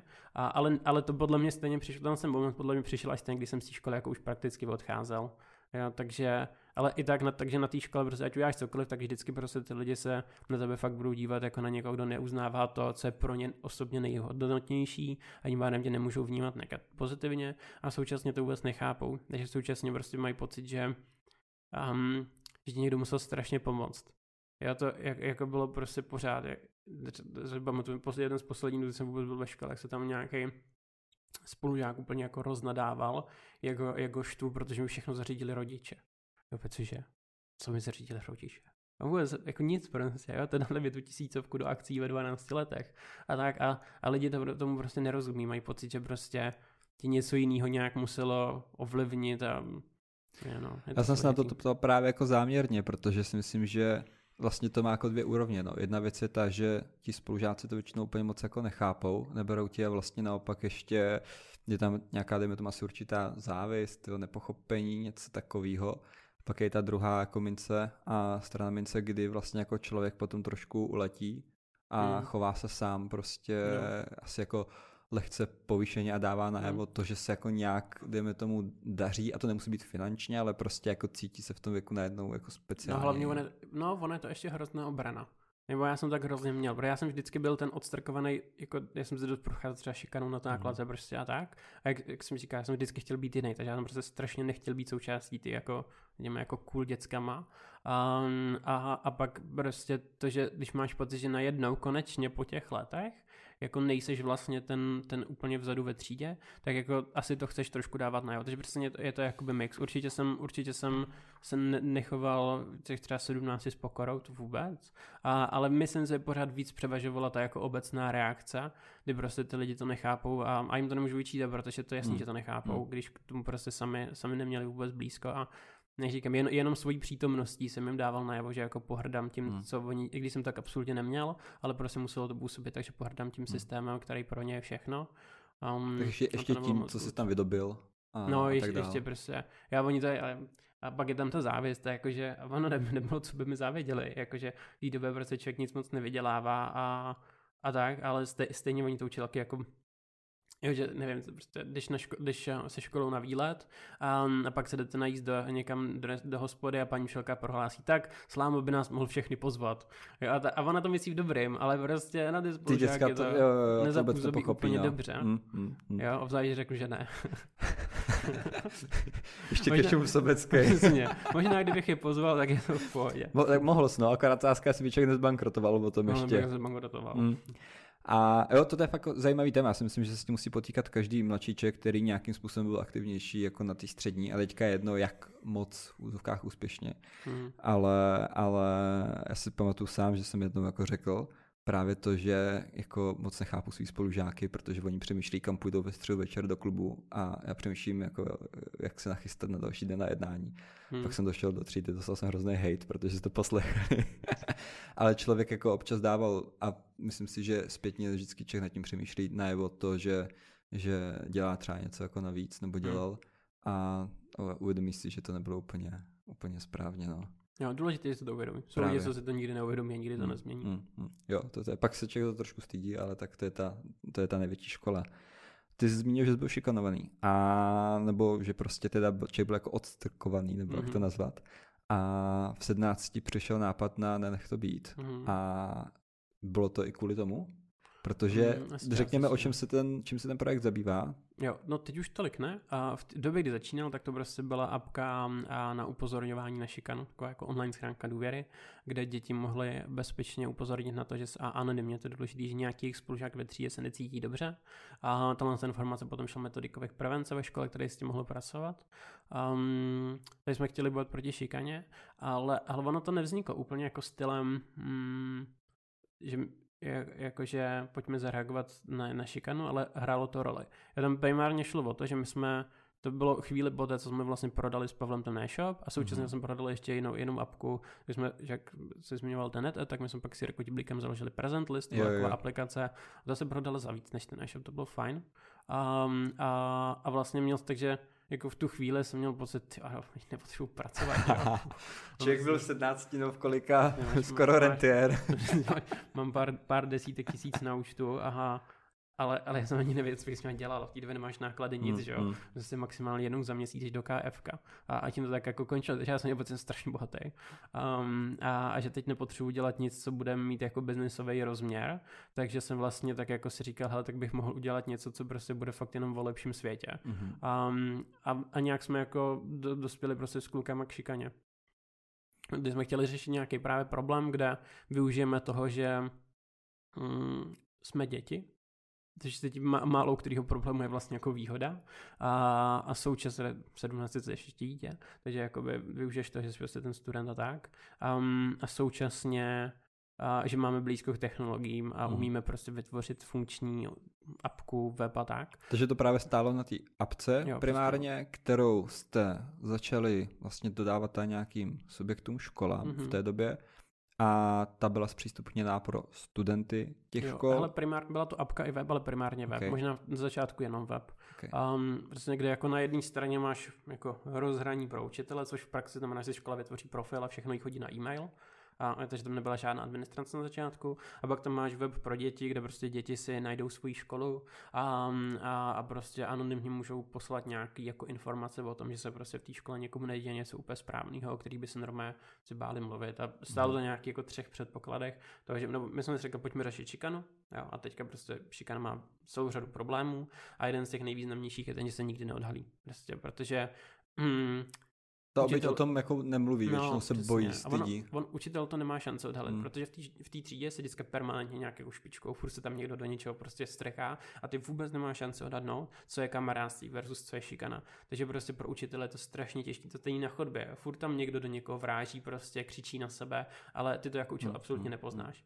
Takže, takže a, no a, ten, ta šikana se jako neodhalí, protože typicky my spolíháme na to, že ji odhalí mlčící většina. Málo, kdo, málo kdy oběť, ten skoro nikdy neřekne. Ale ta část třídy, který se úplně nelíbí, co se děje, ale současně se o tom prostě bojím, se, nechce, bojí se mluvit, bojí se zasáhnout, nelíbí se jí to. To je vlastně jako většina třídy. A někdo z nich na to může upozornit, ale Hmm. bylo tam vždycky několik problémů. Jeden problém je ten, že nechceš žalovat, druhý problém je ten, že se bojí, že se to otočí proti tobě a třetí, že nevíš, ke komu, kdo to, ke komu bys vlastně měl jít. A to jsme vlastně všechno vyřešili. A řekli jsme, prostě napiš na NTB a to vždycky jde tý, tý ideální, každá, každý škole to je tou ideální osobou někdo jiný, ale jde to prostě k té nejkompetentnější osobě. Jo, druhá věc, nemusíš se bát, protože je to anonymní. A, a třetí, nikdy nežaluješ, protože celá ta aplikace stála jenom na tom, že ty upozorňuješ na člověka, který se necítí dobře. Ty absolutně nepíšeš, kdo jako koho šikanuje, Mhm. nebo kdo je jako agresor, ale vždycky upozorníš na to, že někdo ve třídě není OK s tím, co se děje. Což je už často ta klíčová informace pro toho učitele následně, protože následně už ve chvíli, kdy někdo bude do tohohle žáka strkat, tak ten učitel už si uvědomí, že to teda není jenom to kamarádský pošťuchování, ale že tam ta osoba Že to může být zrovna OK. ten případ ty šikany opravdu. Tak, no. Právě to jsem se chtěl zeptat, jak jste řešili to, když jste dostali to oznámení. Takže to oznámení tam putovalo k nějaký kompetentní Mhm. osobě v té škole, takže nějaký školní psycholog, někdo asi na ten způsob. Jo, ideálně to byl metodik prevence, výchovní poradce, školní psycholog. Někdy prostě škola tohle lidi neměla. Jo, takže občas je to třeba nějaký aspoň učitel, který si prošel nějakým výcvikem, co s tou šikanou dělat. OK. Jak jste oslovali první školy? My jsme oslovovali děti. Děti, takže mm-hmm. jste šli jako od spoda vyloženě. Mm-hmm. Okay. Jsme vůbec nešli do... A jakože mělo to více úrovní, jako iž primárně jsme šli přes děti, a, ale, ale školy taky částečně. Tam nám na začátku dost pomohlo ministerstvo školství, mm-hmm. to jako zaštítilo, takže ono to jako šlo z ministerstva dolů, jo, ta informace. Takže vlastně poměrně do škol nám přišlo skrz tohle, protože tam máš sítě různých krajských koordinátorů prevence, jasně, prostě jasně. A, pak, pak jako pedagogických poraden a tak dále. To byla tahle cesta. A, a potom už se toho chytli dost média. Teď my jsme na začátku dělali vlastně s ministrní Katkou Valachovou tiskovku. Tam přišlo, tam byla česká televize a tak dále, tak dále. Jakmile se, a to, to bylo prostě strašně atraktivní téma mediálně. Takže já mám pocit, že za první rok jsme měli asi stovku mediálních výstupů. Hmm. Um, a to už pak zase jako pomáhá. A pak jsme byli různě na konferencích a tak, kde prostě zase to bylo hrozně jako atraktivní, že tam vždycky prostě přišli 17 letý kluci něco jako říkat těm učitelkám, my jsme byli hrozně nadšení. Ještě takový jako celkem vlastně sexy téma téma hodně hodnotový no, prostě, nebo ne, sexy. Nevím, ono, je na sex. Nebo, ok, řekl jsem to špatně, ale myslím tím jako ve spojení toho, že to není jako rizí business nebo něco podobného, no. ale vlastně děláte fakt jako hodnotovou věc a, a řešíte, pro, řešíte problém, nebo to hmm. vůbec business, řešíte problém, který vlastně jako do té doby nikdo nebyl úplně schopný uchopit. No od nějakého se lidi uchopovali, ale nikdo ne tím stylem jako hmm. my. Takže nikdo neřešil tu problematiku odhalení. Hmm. A ty máš spoustu organizací, co řeší, co má jako řešení, máš tady všechny linky důvěry, kde, kam se ty děti, jako, kde se ty děti poradí, ale nikdo nevytvořil vlastně jako nic, kde ty děti můžou na to fakt upozornit. A jako ve světě, jo, co jsme v té době nevěděli, na to jsme přišli s časem, ale v Česku ne. A, um, a, ale nejlíp fungovaly ty děti, protože my jsme prostě zase, typicky naše zkušenosti byly vždycky jenom s influencerama, takže jsme prostě zase dělali kampaně skrz influencery a děti měly možnost napsat upozornění i na školu, která byla nezaregistrovaná. A, a následně vlastně, takže my jsme to i tak posílali, my jsme jako takže dítě mělo možnost napsat ten podnět a dítě vědělo, že nemusí do té školy dojít, ale, ale může. A my uděláme maximum pro to, aby přišlo. A když ta škola, škola, když jsme za tou školou přišli s tím, hele, už vaši žáci jako píšou, tam, tak ty školy se pak prostě zaregistrovaly, protože prostě viděli, že vlastně někdo u nich má zájem o to tu aplikaci využívat. Vy jste teda zpočátku na tom vůbec nic nevydělávali, to bylo hmm. čistě prostě, jste to dodávali do těch škol to, zdarma. Ale to mělo být neziskovka. Hmm. My nám jenom nedávalo smysl ani založit neziskovku, protože jsme byli zase tři kamarádi, takže na začátku to byl čistě jako nezisk. Potom jsme založili SROčko na to, takže jsme jako nezaložili regulárně tu neziskovku Ofiko, ale začali jsme to dělat pod SROčkem. Ale to protože jsme to chtěli šířit do zahraničí. A no vlastně jsme došli názoru, že jestli chceme nějak jako fungovat v zahraničí, tak um, tam vlastně, my jsme primárně mysleli, že půjdeme do Ameriky hmm. a tam vlastně uh, jako si působil líp, když se byl business že tě brali seriózněji trošku, takže jsme to začali dělat jako, jako SROčko, um, ale vždycky to bylo spíš jako impactový, že my jsme ty první tři roky jsme se furt fokusovali na to, aby jsme pomohli dětem. A, a vedle toho jsme furt hledali nějaký model, jak to vlastně jako finančně udělat udržitelný, takže jsme tam zkoušeli všechno možný. A měli jsme, ať my jsme kombinovali i ty normální jako non-profit kanály, takže nám prostě normálně jako sponzorský dary a tak, společně s tím, že jsme třeba měli různé spolupráce s kraji, kde nevím, třeba mě stojí hlava, on nás každý měsíc nebo každý rok dostalo reporty toho, jak se vyvíjí šikana prostě na, na jimi zřizovaných školách a tak dále, takže, takže řešili jsme nějaký spolupráce s ministerstvem a tak, takže vždycky jsme se snažili, aby tam nějaký jako základní biznis byl, ale, ale spíš na bázi jako udržitelnosti. S tím, že teda zpočátku jste to financovali sami a potom nějaký první větší peníze přišli s prvním investorem. Jo, já, tam a, to dal Jirka Hlavenka. Jasně, tím byl Jirka Hlavenka z Kivy tam už jste asi tak cítili potřebu, že abyste se posunuli, tak potřebujete prostě peníze na další, na další mm-hmm. vývoj. Já asi nevím, co všechno jo, už jsme, no, chtěli jsme posunout ten produkt Jasně. a současně jsme, pod, my jsme ho chtěli dostat do zahraničí. Mm, a, mm. a letenky do státu nejsou levné. Jasně, takže, takže jsme... jste potřebovali prostě samozřejmě na to cestování, na to jednání, pak s tím partnery a tak dále. No. A jak tě napadl zrovna Jirka Hlavenka a jak probíhalo nějaký první jednání o tom, hele, potřeboval bych nebo rád bych, a abyste nám dal to, nech to být peníze.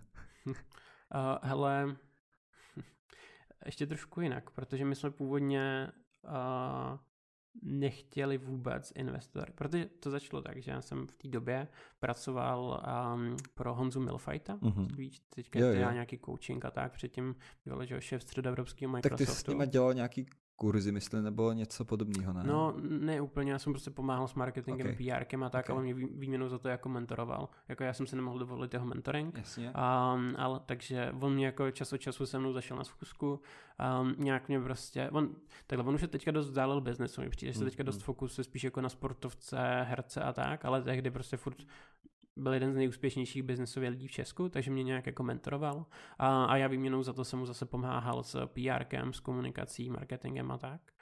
Um, no já jsem domluvil nějaký rozhovor v jednom, um, v jednom časopise a mluvil jsem tam s nějakou redaktorkou a byla mi hrozně sympatická. My jsme strašně pokecali, prostě úplně všem, jsme třeba hodinu volali a tak a, a hrozně, hrozně fajn ženská jsem si říkal. Pak jsem si šel přidat na LinkedInu a zjistil jsem, že to není redaktorka, ale majitelka vydavatelství toho, který, toho časopisu a nejenom. A že vlastně jako má poměrně dost firem a, a že taky Angel investuje. A prostě jenom jsem měla telefon na webu a dovolal jsem se jí. No. A, a že Angel investuje. A já jsem si říkal, tyjo, právě jsem navázal v nějaké jako vztah s angel investorkou, tak to, to musím prostě využít, že jo, co se ti nepoštěstí jen tak, když tě je nějakých 16. A si říkám, tak co, co, co s tím? Um, a tak jsem přemýšlel, jestli nemám něco, do čeho by mohla investovat, a tak jsem si tak možná do NNTB. A tak jsem začal jako přemýšlet, jako že kdyby jsme chtěli posunout, kdyby jsme měli nějaký jako prachy, tak kam bychom nech to být posunuli, tak jsem si vymyslel nějakou vlastně vizi, protože do té doby jsem na ní neuvažoval, mm. jsem mě nenapadlo, že bych měl na to peníze. Tak jsem si řekl, hele, kam to, kam to posunout? Um, a něco jsem jako vymyslel, šel jsem za ní a vlastně jednal jsem s ní. Um, a ona docela měla zájem, ale pak měla nějaké jako osobní problémy v rodině a řekla, že teď nechce rok pracovat. Um, teda, že musí řešit osobní věci, takže to vlastně nedopadlo.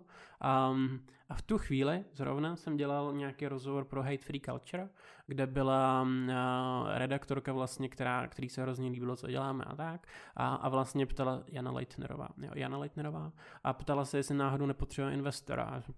Jsem, Jakože hodil by se, že jo? Už to nakreslený na papíře, to mám nějaký peníze, co bych s těma tak. dělal. Tak v tu chvíli jsem si řekl tak jako, že ne, nezlobil bych se. A, a ona jestli nechci projít s Jirkou Hlavenkou. A, a, a mně to přišlo úplně skvělý, protože uh, Jirka kombinoval přesně to, co jsem jako potřeboval, myšleno, že měl za sebou um, spoustu biznisových zkušeností s technologií, protože ono ty, ty, ty, ty se ho nazval jako, jako že skivy, ale to málo kdo zná celou tu jako Jirkovou historii, Já a to vím, je vím, uchvatný. tam to- Domov a další No to je až další. po kivy. Ale on je regulárně jako jeden úplně z prvních lidí, co řešil nějaké jako komerční věci na internetu v Česku. A Mhm. prostě první e-shop, měl strašně moc jako věcí. Jeden si říkal, tak to je hustý. A současně jsem věděl, že nedělám prostě jako úplně biznesový projekt, ale že dělám něco jako impactového a měl dost impactových věcí. Jako už tehdy měl vlastně investici Giftu, což podle mě musel brát prostě spíš právě jako podporu dobrýho projektu, než jako nějakou investici, která se má nějak za, za, za, zázračně zhodnotit. Um, a současně uh, byl ve straně za zelený, což mi tehdy přišlo jako, hele, tak a, a z té jeho komunikace mi přišlo, že tam fakt proto, že chce dělat eko věci. Um, to už tam dávno není, to už se, ta strana se dost změnila, myslím, od té doby. Ale v té době mi to jsem to vnímal jako nějakou jako snahu právě o zelenější Česko z jeho strany. Jak jsem říkal, hele, ten člověk by mohl mít blízko k tomu našemu tématu. Um, a současně ještě jsem si říkal, hele, on má politický ambice, takže nás nemůže podvíst. Jo, protože, protože to pro mě bylo Hmm. důležité, protože já už ty roky předtím jsem velmi často narazil na to, že nás někdo podvedl, protože si prostě řekl, jsou to děti, co můžou udělat. No, nemohli jsme udělat vůbec nic, protože jsme neměli na to ani, aby jsme si zaplatili jedinou konzultaci s právníkem. Takže, a takže jsem hledal někoho, kdo nás nemůže podvíst a řekl jsem si, že ten člověk nebude riskovat to, že nás podvede, když má politické ambice a my zase mediální dosah. Hmm. Hmm. Tak ta kombinace by byla pro něho celkem No. potom nebezpečná. Právě, takže tak jsme se jako, tak jsme zašli na schůzku do Kivy a, a jemu se hrozně líbilo to, co děláme, a, um, ale hlavně to, jaký jsme.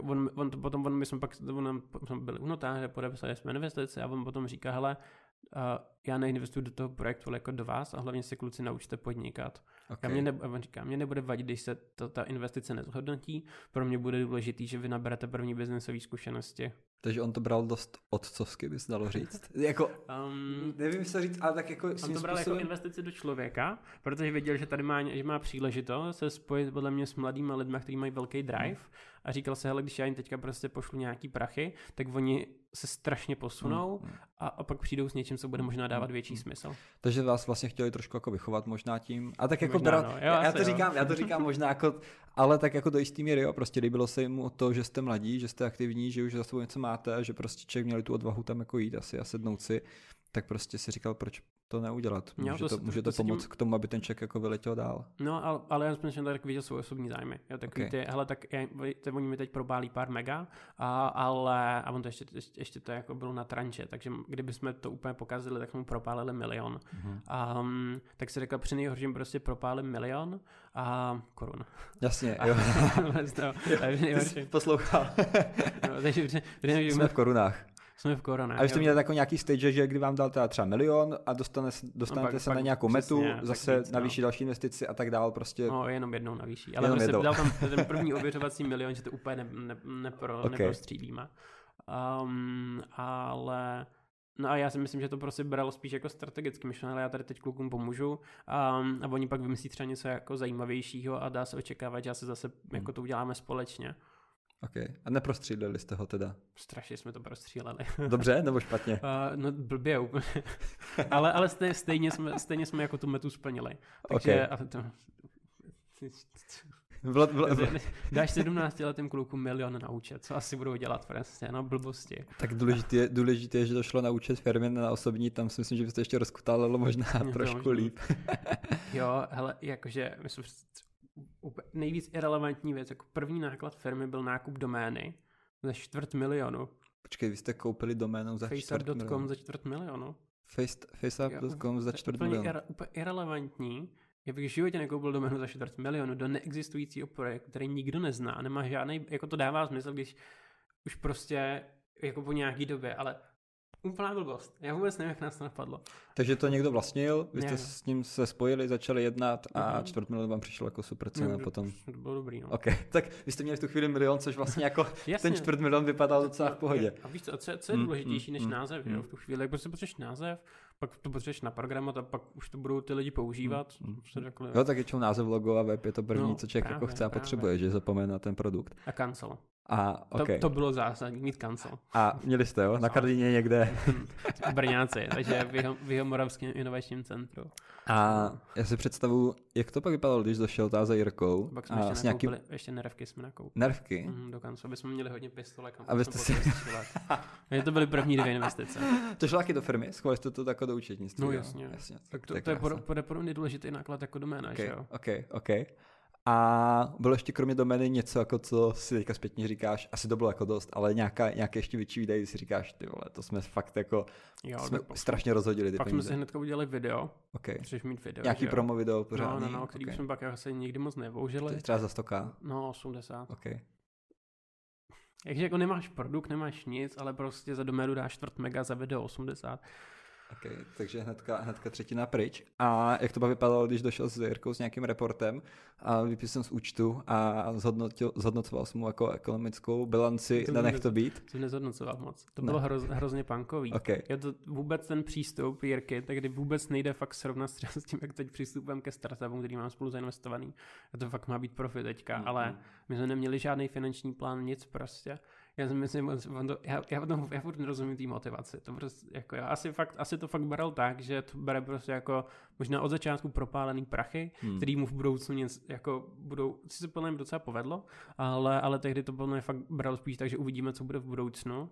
Um, a podle mě si uvědomoval, že fakt jako nám je 17 lomeno 16. Já, mě, mě už bylo čerstvě 17, klukům bylo 16 a věděl, a podle mě věděl, že po nás nemůže fakt jít vůbec nic. Hmm.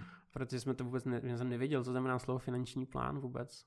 Um, takže teď jak říkám, bylo to šíleně punkový a, a Jirku primárně, Jirku jediný, co zajímalo, tak že dokážeme něco vyvinout. To vlastně byla ta podmínka toho další, těch jako dalších peněz. Já prostě řekl, hele, mám milion a za ten milion postavíte produkt. Nějaký. To jsme postavili. Nějaký. Nemůžu říct, že dobrý, nemůžu Ale- říct, že si ho někdy někdo koupil, ale Tu definici slova produkt přesně, splnil. splnili, jsme, splnili jsme definici slova produkt. A no dobře, tady jste pálili za všechno možný a to, že člověk si naučil utrácet a pak musel přijít ten moment, kdy se člověk začne naučit, naučí vydělávat. Hmm, A- to chvilku trvalo. Chvilku to trvá. Tak ve 2017 vzniklo Nenech to být Hmm. a úplně prvně a ve 2020 mám pocit, jste potom přišli s verzí jako for business pro Mhm, firmy mhm. a to vlastně teda po tom prvním tříletým období, kdy jste se No, my, jsme, zaměřovali... my jsme i v tom třetím něco vydělali. Jo, jako, Ok. jakože i v těch školách, ale Ale jako nebyl, že bylo nebylo to to, prostě jako, neš, nešlo o ten biznis, nešlo o ty, Jo. o ty, o ty peníze nám šlo tolik. o to spíš najít tu udržitelnost, takže prostě nějaký jednotky milionů se tam Jasně, protočí. Jasně. Ale, ale nebylo to nic Hmm, velkého. Um, a do 2020 jsme vlastně začali dělat tu firmní verzi. A to mělo být vlastně už teda primárně fakt jako to, co má Jo. být ten business model, to, co má prostě vydělávat ty peníze. Ty školy vedle jsou pořád prostě Jo, nějaká hodnota. Vlastně. a No, firmy. ono, ono i v těch firmách to jako furt má hodnotu, si myslím, ale, ale když to srovnáš, tak školám to dáváme za free, um, za fir- firmám asi 1,5 1,5 tisíce euro ročně, Okay. takže průměrně a některé jsou firmy, co nám platí třeba 300k za rok, takže Mhm. tam to je biznisový. Mhm. A vy jste v tu chvíli šli za hranice, už ta, když jste spolupracovali se školami Mhm. a postupně o to ještě víc. Vím, že jste byli v Africe, máte Ameriku, Afriku, myslím nějakou Indii, No. v Evropě spoustu Mhm. zemí a tak Teď dál. máme klienty asi ve 27 státech. Okay. A jak probíhají jednání, nebo vlastně jak se vůbec navazují spolupráce a probíhají ta úvodní jednání s klienty, kteří jsou třeba vlastně úplně na druhé straně země. Lítáte tam Mm, osobně, ne, nebo? To, to, jsou, to jsou malý biznesy. Mhm. Jo, jakože, tak když jsem říkal, jo, máme klienty v roce třeba za 300k, tak zrovna v Africe byl asi jeden za 400, tak to se řešilo osobně. Okay. Jo, ale... Takže tam, kde to dávalo smysl a ten jako možný výdělek, ten obchod byl zajímavý, tak tam No. jste byli třeba osobně, ale jinak samozřejmě většinu člověk prostě Přesně řeší normálně. Všechno řešíš, Okay. online, všechno Ok. řešíš online. Okay. Že mi prostě, jako ten, že teď, teď to jsou asi dva roky a tři měsíce, co jsme spustili nějaký MVPčko té firmní verze a, a prostě máš online marketingový funnel, kde nám chodí nějak jako lídy, pak je kontaktují obchodníci, snaží si s nima dát a, video call a na tom a skrz a pak jim to prostě prodáme. Okay. V ideálním případě by to ty firmy měly rovnou koupit kreditkou prostě, ale, ale to se děje dost málo. Typicky tam ten obchodník nějakou roli hraje. Musí jako ještě víc vysvětlit ten No. produkt a ten užitek. se s nimi nějaký kop, Ok. protože tím, mm, u nás je hrozně jako specifický to, že ten klient nám fakt potřebuje hodně věřit, protože ty firmy jako skrz nás produkují vlastně hrozně citlivý data. A um, jo, když nás požívají prostě banky a tak, tak ty si absolutně nemůžou jako dovolit riskovat, že by ty Hmm. data někde unikly. A já si myslím, že to prostě nekoupíš skrz kreditku. Tam potřebuješ aspoň nějaký, nějaký to lidský ověření, že s tebou na té druhé straně někdo mluví. Ty zmínil obchodníky a o kolika lidech dneska a nenech to Ale- být, nebo FaceTap, FaceApp je. Celý FaceUp teď něco ke 20, full time, jako do, na Slack může být Mhm. 30, ale full time třeba 15, 17, 18, něco Okay, takového. okay. Takže tam máte nějaký salesáky, Jo, má, máme tam obchodní tým, ten se skládá máš jako šéfa obchodu, a um, potom tam máš obchodníky a pak tam máš ještě nějaký jako sales support, cold call a tak. Um, potom tam máš vývoj, že prostě, Jasně. a včetně jako de- design, quality insurance a tak. A, potom- a potom tam máš zase marketingový tým, nějaký jako dva, tři interní lidi, pak ně, nějací externí. A, a tím to vlastně tak jako končí. No jo, a nekončí, pak tam ještě máme jako partnerships tým, ale to je jedna kolegyně. okay. Um, takže to ještě, to ještě řeší partnershipy. Um, a to je vlastně všechno, nemáme nik... Jo, než furt to není všechno.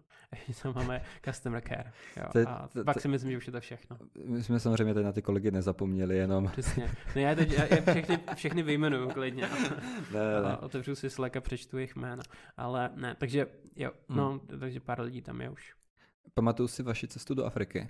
A Mhm. to bylo kdy? To bylo tak ve 2020, že něco takového. No, možná. Tam jste šli vlastně taky řešit spolupráce teda se školami, Mhm. to to v tomto případě bylo. A přímo do Keni, do Nairobi, Jo. je tak. A tam už to byla ta větší díl, vydali jste se tam Zrovna Kenya osobně. nebyl větší. To bylo spíš o tom, že um, my jsme tam spíš jeli za country manažerkou, okay. takže jsme jí to pomáhali jako rozjet. Takže to jsme takhle, to jsme takhle občas jako pro mě Mhm. cestovali po té, od té Afriky. Třeba David byl v Jaru párkrát, já jsem vlastně do Jaru nikdy neletěl.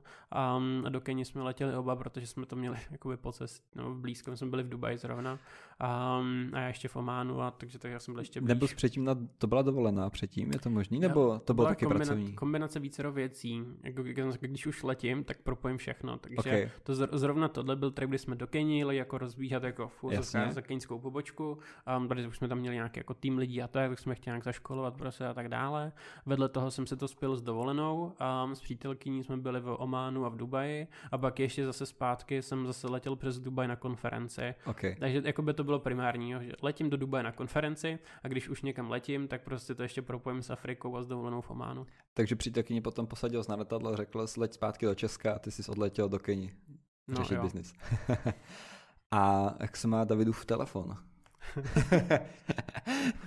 Abych uvedl tady tu historku, tak vy jste se tam samozřejmě potloukali po ulicích v Nairobi. Myslím si, že jste byli dokonce i někde na okrajích těch jako známých no, vlastně nejnebezpečnějších slumů, nebo snad i vevnitř někde. Jo, to bylo fajn, nebo fajn. No, zajímavý. Zajímavý bych řekl. Mm. A, a pamatuju si tvoje příběhy, kdy zprávě tam psal, že třeba i na červený ček musí mít zamčený okna, zatažený okna, ideálně nezastavovat pomalu, protože tě tam jako jsou schopni okrást, přepadnout.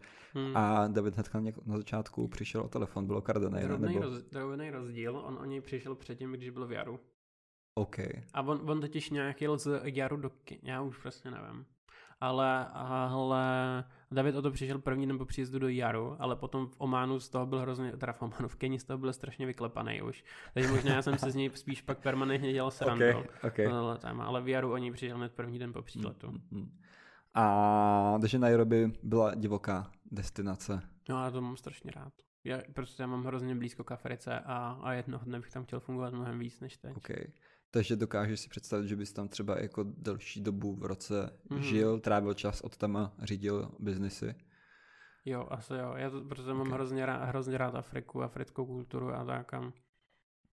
Jo, takže jo. A předpokládám, že místo teda tady slumů v Nairobi by to byla třeba Tanzánie. Třeba nebo, Tanzánie, no. nebo něco takového. Já to, já to bych asi upřednostnil. Tak tam jsme taky vlastně ve finále, ne? Jestli jo. se nepletu, takže člověk tu Afriku si trošku už tak lehce projel a zažil. No, ale já si myslím, že jsem ji tolik nezažil osobně, jako spíš biznisově. Hmm. Je jako, že nás tam používá třeba 150 škol v Africe, máme tam nějaké jako firmy v IR, Kenya, Tanzánie, Zimbabwe, prostě Nigérie, podle mě všechno možný, vlastně už se dvěma firmama, FaceUp i Twixy, což ještě jedna zainvestovaná, takže prostě spíš k tomu mám blízko skrz že jsem tam ani tolikrát nebyl, ale spíš už jsem prostě tam zaměstnával lidi a řešil spoustu věcí a to mě vždycky prostě docela, hmm. docela bavilo. V rámci dalšího vývoje FaceAppu a hrálo mu nějak do karet to, jak se třeba vyvíjela legislativa, nějaký její zásahy v rámci whistleblowingu a tak dál, nebo to naopak bylo něco, co komplikovalo život? Um, spíš komplikuje. Um, No, hele, to je trochu složitý. Ve chvíli, kdy my jsme šli do firm, tak um, jsme vlastně vůbec nevěděli, co znamená pojem whistleblowing. Um, vůbec nevěděli, co znamená nějaký jako pojem compliance a tak. Um, takže my jsme si prostě řekli, hele, máme appku, která pomáhá ve školách, pojďme to rozšířit na firmy, protože za náma chodilo poměrně dost lidí s tím, že by něco podobného ocenili. A ne kvůli šikaně, ale prostě protože i ve firmách je hrozně moc věcí, o kterých není úplně jednoduchý mluvit osobně. Um, prostě sexuální obtěžování, ale často jsou to nějaký třeba jako nápady na zlepšení, jo, a protože, protože fakt jako lidi, lidi se bojí říct svůj názor a hodí se, když mají možnost um, se nějak jako anonymně svěřit a probrat to s někým. Takže, takže jsme vlastně vůbec nevěděli, že nějaký jako whistleblowing a něco takového. Um, a pak až vlastně, když už jsme se tomu začali věnovat, tak jsme byli na jedné akci EY um, a tam se nějak prezentovali školní verze, ani jsme nezmiňovali, že zvažujeme firemní a právě tam za náma tehdy přišli lidi z um, forenzního týmu, Tomáš Kavka a vlastně nám řekl, to my si víme, že je tady nějak jako směrnice o whistleblowingu a říkám, já jsem nevěděl, že whistleblowing, řekl, no, asi ne. A, a, a on nám to tehdy jako vysvětlil a, a ukázalo se tehdy něco, co mi přišlo jako úplně jako famózní v ten daný moment, že opravdu Evropský parlament nebo komise schválili na moje narozeniny v roce 2019 směrnici o ochraně oznamovatelů, která vlastně jakoby v praxi říká, že by v průběhu aktuálně teď jako následujících let měli vlastně všichni, všechny zaměstnavatele nad 50 zaměstnanců nějakým způsobem whistleblowing vyřešit. A co zní vlastně strašně hustě, protože to se bavíme asi o půl milionu firmách, který musí prostě chránit a zaměstnance, který se chtějí s něčím teda um, bezpečně svěřit. Což se, což se na první pohled zdá jako obrovská příležitost. Um, a vlastně jeden z motivů, proč jsme si řekli, že do těch firm jdeme dost naplno um, a, a proč se tomu vlastně ještě pořád jako dost věnujeme, protože prostě tam vidíme furt ten, ten, ten docela jako velký potenciál. Ale fakt je, je zatím to vlastně přináší primárně komplikace. Um, na třech úrovních. Ta jedna ta úroveň je ta, že ta směrnice vůbec nemá v konečném stádiu takový dopad, jak původně se zamýšlelo, protože je to směrnice a ne nařízení, což um, v praxi ještě znamená to, že si to musí ty státy transponovat do svého legislativního jasně, procesu. Jasně. A, a, teď co, a tam, kde se to transponovalo, tak teda zatím ten zatím ta situace nebyla úplně taková, Oni, oni by to měli transponovat, ale záleží v jaký tý podobě to pak jako přesně, přesně, tak, přesně vznikne a v jejich legislativě. A, a současně záleží na to, jak se to tam bude hmm, hrotit. Hmm, hmm. Jo, prostě fakt jsou státy, kde prostě transponovali a ty se ani jako nezaznamenal, že by v tom daném státě jako stoupla třeba vyhledávanost slova whistleblowing. Okay. Jo, takže to prostě někde tak jako prošumí, protože oni často ty státy už měly nějaký zákony na ochranu oznamovatelů, tak si ho prostě jenom novelizovali. Takže se někde schválila nějaká novela, firmy o tom ani prostě mm, nevěděly um, a, a často se to řeší prostě v těch státech spíš jenom tak, že jako ta firma má nějakou jako interní směrnici a, a tím to vlastně jako hasne. Takže často ten dopad v těch zemích zatím, tak, kde se to zatím schválilo, nebyl tak silný. Ale velkou roli může hrát to, že um, že se to fakt schvalovalo spíš v těch, kteří už něco měli. Takže minimálně ta novelizace nemá moc zásadní dopad. Je to je jako jedna komplikace, že tam, nebo jedna věc, která hraje roli, že ty očekáváš vlastně mnohem větší hype, který to přinese, ale on zatím úplně nepřišel. Protože ty státy měly deadline na schválení 17. prosince minulého mm. roku. Um, No, to už jako by docela uběhlo. To už je víc jako Máme víc rok za sebou. A, furt to má naprosto jako naprostý minimum a tam, kde, hmm. takže to je jako jedna věc, očekává, že 17% se bude vysobit úplně všude a ono se nic jako nestalo 17. prosince. Takže vy jste byli jako i na to celkem připravení, Ček se na to tak jako nějak nahypoval, že to Přesně pomůže tak. a vlastně najednou ta realita je trošku jiná, Přesně, než to očekává. Takže, takže to je jako jedna věc, ale nám to nutně nevadilo, protože my jsme nevznikli jako reakce na směrnici. Jo, myslím si, že tady jsou fakt strašně moc firm, co jako se natěšili na směrnici a ty teď trpí už třeba hmm, hmm, Česku už dvě hmm. krachly a chtěli třeba, aby jsme je koupili a tak, ale my jsme to vůbec nestavili jako reakce na směrnici jsme prostě stavili tool pro firmy a jakože jo a by the way, tím, že nás budete používat, tak jako to vyřešíte. Jo, takže jako samozřejmě... Brali se to jako doplněk vlastně jo, toho, proč tak. vás mají mít, že současně tím můžou vyřešit nějakou jako povinnost, kterou přesně, jim ukládá legislativa. Přesně tak, no, takže pro nás to jako není likvidační, ale, ale takže to je jako, ale je to jeden důležitý aspekt. No, a vlastně nic se teda jako neděje. Druhý důležitý aspekt je ten, že ale ty očekávání mělo fakt hodně firem, takže ve výsledku neskutečně stouplo konkurenční prostředí. Mm-hmm. Jo, um, a to je vlastně nepříjemný, když prostě, protože na to reagovalo hrozně moc, typický, typická jako situace je ta, že to založí mladí právníci. Vždycky jako koncipienti v advokátní kanceláři, kteří prostě poslední roky poslouchají od svých kolegů, jak, jak udělali kariéry na GDPR a řekli si, jo, to je nový GDPR, toho já musím využít. To chci říct, možná proto ta vlna jako teďka byla i větší, protože si to lidé připodobňovali k GDPR. Možná, no. No a jo, takže tady tím vlastně jako hodně hmm. biznisů vidí nějakou jako příležitost. Tady vlastně vzniklo hodně konkurence, která zase jakoby v principu nejde k našemu produktu moc přirovnat, ale v konečním stádiu vlastně jo, na jedné straně máš nějaký mm, formulář, mm. tam někdo napíše a někam to přijde. Takže ten základní jako princip začalo plnit poměrně dost softwaru.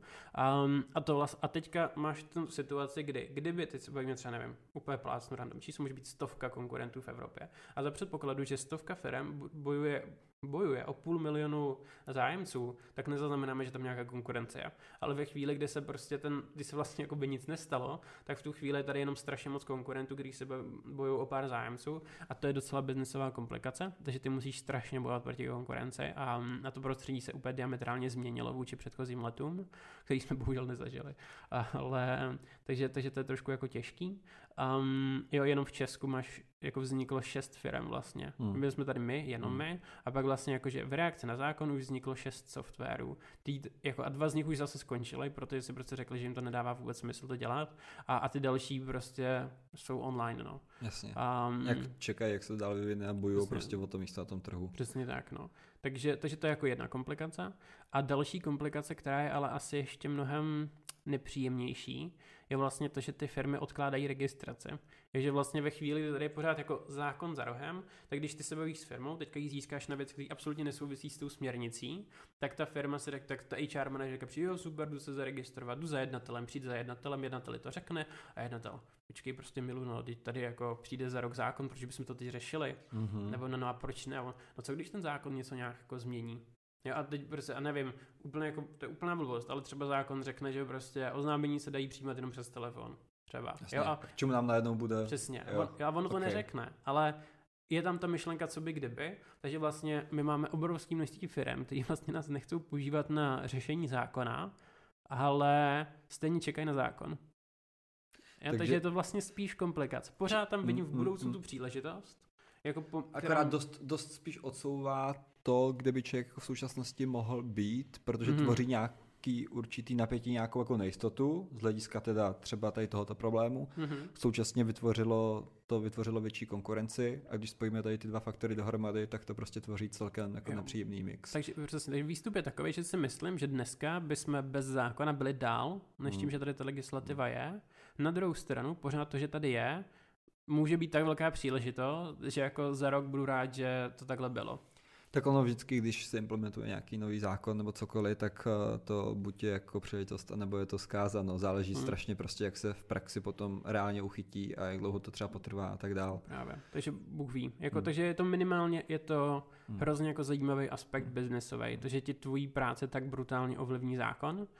Um, já my se bavíme třeba o tom, že jenom jakoby počet firm, který teďka máme, versus počet firm, který bychom jenom v rámci jako transpozice české legislativy, takže tady celá Evropa, máš jenom Česko, měli získat, tak to co, to, co máme získat skrz transpozici, může být až pětinásobně větší, než to, co máme za dva roky, co to prodáváme. Je to, že ta příležitost je hrozně fajn, um, ale současně to všechno komplikuje, protože to třeba strašně komplikuje hmm, jak, jakýkoliv biznisový rozhodování. Je třeba příklad. Kdyby tady nebyla směrnice, tak už absolutně neřeším Česko. Jo, a bude mi to nedává smysl, protože je mnohem levnější a jednodušší pro mě získat klienty v Americe, ale stejně furt investuju do Česka, protože se vlastně na to díváme jako co až co, kdybych teď se vykašlal na český marketing, tak můžu mm, za, mm, za rok mm. litovat. Jo, nebo, no, takže, takže to prostě třeba, jako vůbec jako fokus ti to strašně jako tříští. Tak ono ti to pořád drží v tom napětí, kdy musíš no, být prostě právě. prostě připravený. No. A hlavně, hlavně jako nedíváš se na věci jednoduše, ty prostě, příklad, ty nepropustíš obchodníka, Kdyby, kdyby třeba, normálně, kdyby to nebyla legislativa, tak máš třeba obchodníka, který nenosí díly. Hmm. Jo? Tak je prostě velmi jednoduše, když ti prostě obchodník nenosí díly a má jenom schůzky s těma klientama, ale ty jsou dobrý, všichni ho mají hrozně rádi, ale on ti ten biznes nenosí, tak ho prostě, i když máš seberače, tak ho musíš propustit, protože to není ekonomický. Jenže on dělá ty vztahy s těma klientama. A já třeba vidím, že on to teď nedokáže prodat, ale současně jakoby naváže vztahy prostě s mnoha firmama měsíčně, který mu říkají, tak pane Juran, až přijde ten zákon, tak my si to koupíme. A a on jenom není dostatečně agresivní, takže on to teďka nikomu nevnutí, ale naváže super vztahy. A ty třeba víš, že tenhle obchodník se ti prostě vyplatí za ty dva roky. Za ale... rok, za dva, jasně. Hm. A nebo nevyplatí, protože prostě ten zákon dopadne stejně jako třeba v jiných státech, kde to absolutně vyšumělo hm. a nikdo na to hm. nereagoval. Teď je otázka, si propálit další tisíce a čekat a doufat, hm. že se ti vrátí. Přesně. A nebo prostě... A nevíš. A to je tak strašně složitý. A kdyby se aspoň třeba věděl, kdy ten zákon přijde a ten vůbec nevíš, protože jako vždycky je nějaký termín, ale ten hmm. termín se jenom hmm. vlastně jako vždycky ve chvíli, kdy jako doběhne, tak se posune hmm. dál a dál. Takže je to vlastně hrozně komplikovaný, ale současně mega zábava. Takže by to, jakože ono to je jako jako okořenuje ten biznis, že prostě to není, jako, že to ještě nějaký jako challenge navíc, protože samo o sobě jako finanční plánování a tak není jednoduchý, ale když tomu ještě přidáváš ten ten jako aspekt navíc, tak je to vlastně jako ještě větší challenge a to je svým způsobem jako zábavný. Podle toho, jak se tváříš, tak to vypadá jako, že ti to fakt doslova vlastně jako baví. jo, Taková ta určitá jako nejistota vlastně, nebo... Hmm. Jo, baví, jenom je to prostě těžký, hmm. ale, hmm. ale je to zábava. Hmm. Vy jste za posledních pár věcí k FaceAppu, vy jste za tu dobu nabrali, jestli jsem si dobře dohledal, přes milion dolarů.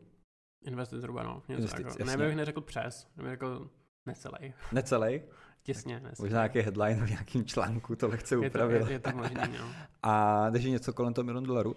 A je vlastně jako FaceTap dneska života schopný sám, hmm. nebo takže prostě... No, kdybych chtěl, jakože okay. víš co. Jasně, prostě, chápu, tak ty musíš jít dál a jasně musíš třeba musíš držet, jako lovit, no, dívat se dopředu. Ale kdybychom nevyvíjeli produkt, hmm. takže to je jako jedna věc, ty furt jako ten produkt normálně můžu prodávat chápu. úplně tak, jak je, ale furt ho chci zlepšovat, protože vím, že pak prostě porostu, porostu rychleji a, a současně furt rád invest, furt, současně furt platím tu přípravu na ten zákon, a, kterou bych když tak mohl přestat a, a furt je tam nějaká jako akvizice nových klientů, která Jasně. není levná, protože když jedeš na B2B SaaS, tak není, není tak důležitý to, kolik ty vyděláš tom měsíci, ale kolik vygeneruješ na lifetime Jasně. value, která je vlastně hrozně velká, protože tam se ti klienti jednou zaregistrují a už jsou u nás prostě na, jako prakticky jako na, ne všichni, ale prostě na dost dlouho. Tak obec, ta obecně výhoda tady tohoto modelu toho biznisu je ta, že prostě jako v tom dlouhodobém horizontu je to, je to, je to úplně něco jiného. Hlavně no, tvoříš jako velmi stabilní základ. Právě, protože to je ve smyslu, já nevím, ty uděláš prostě milion na nových, na nových klientech v tom daném měsíci,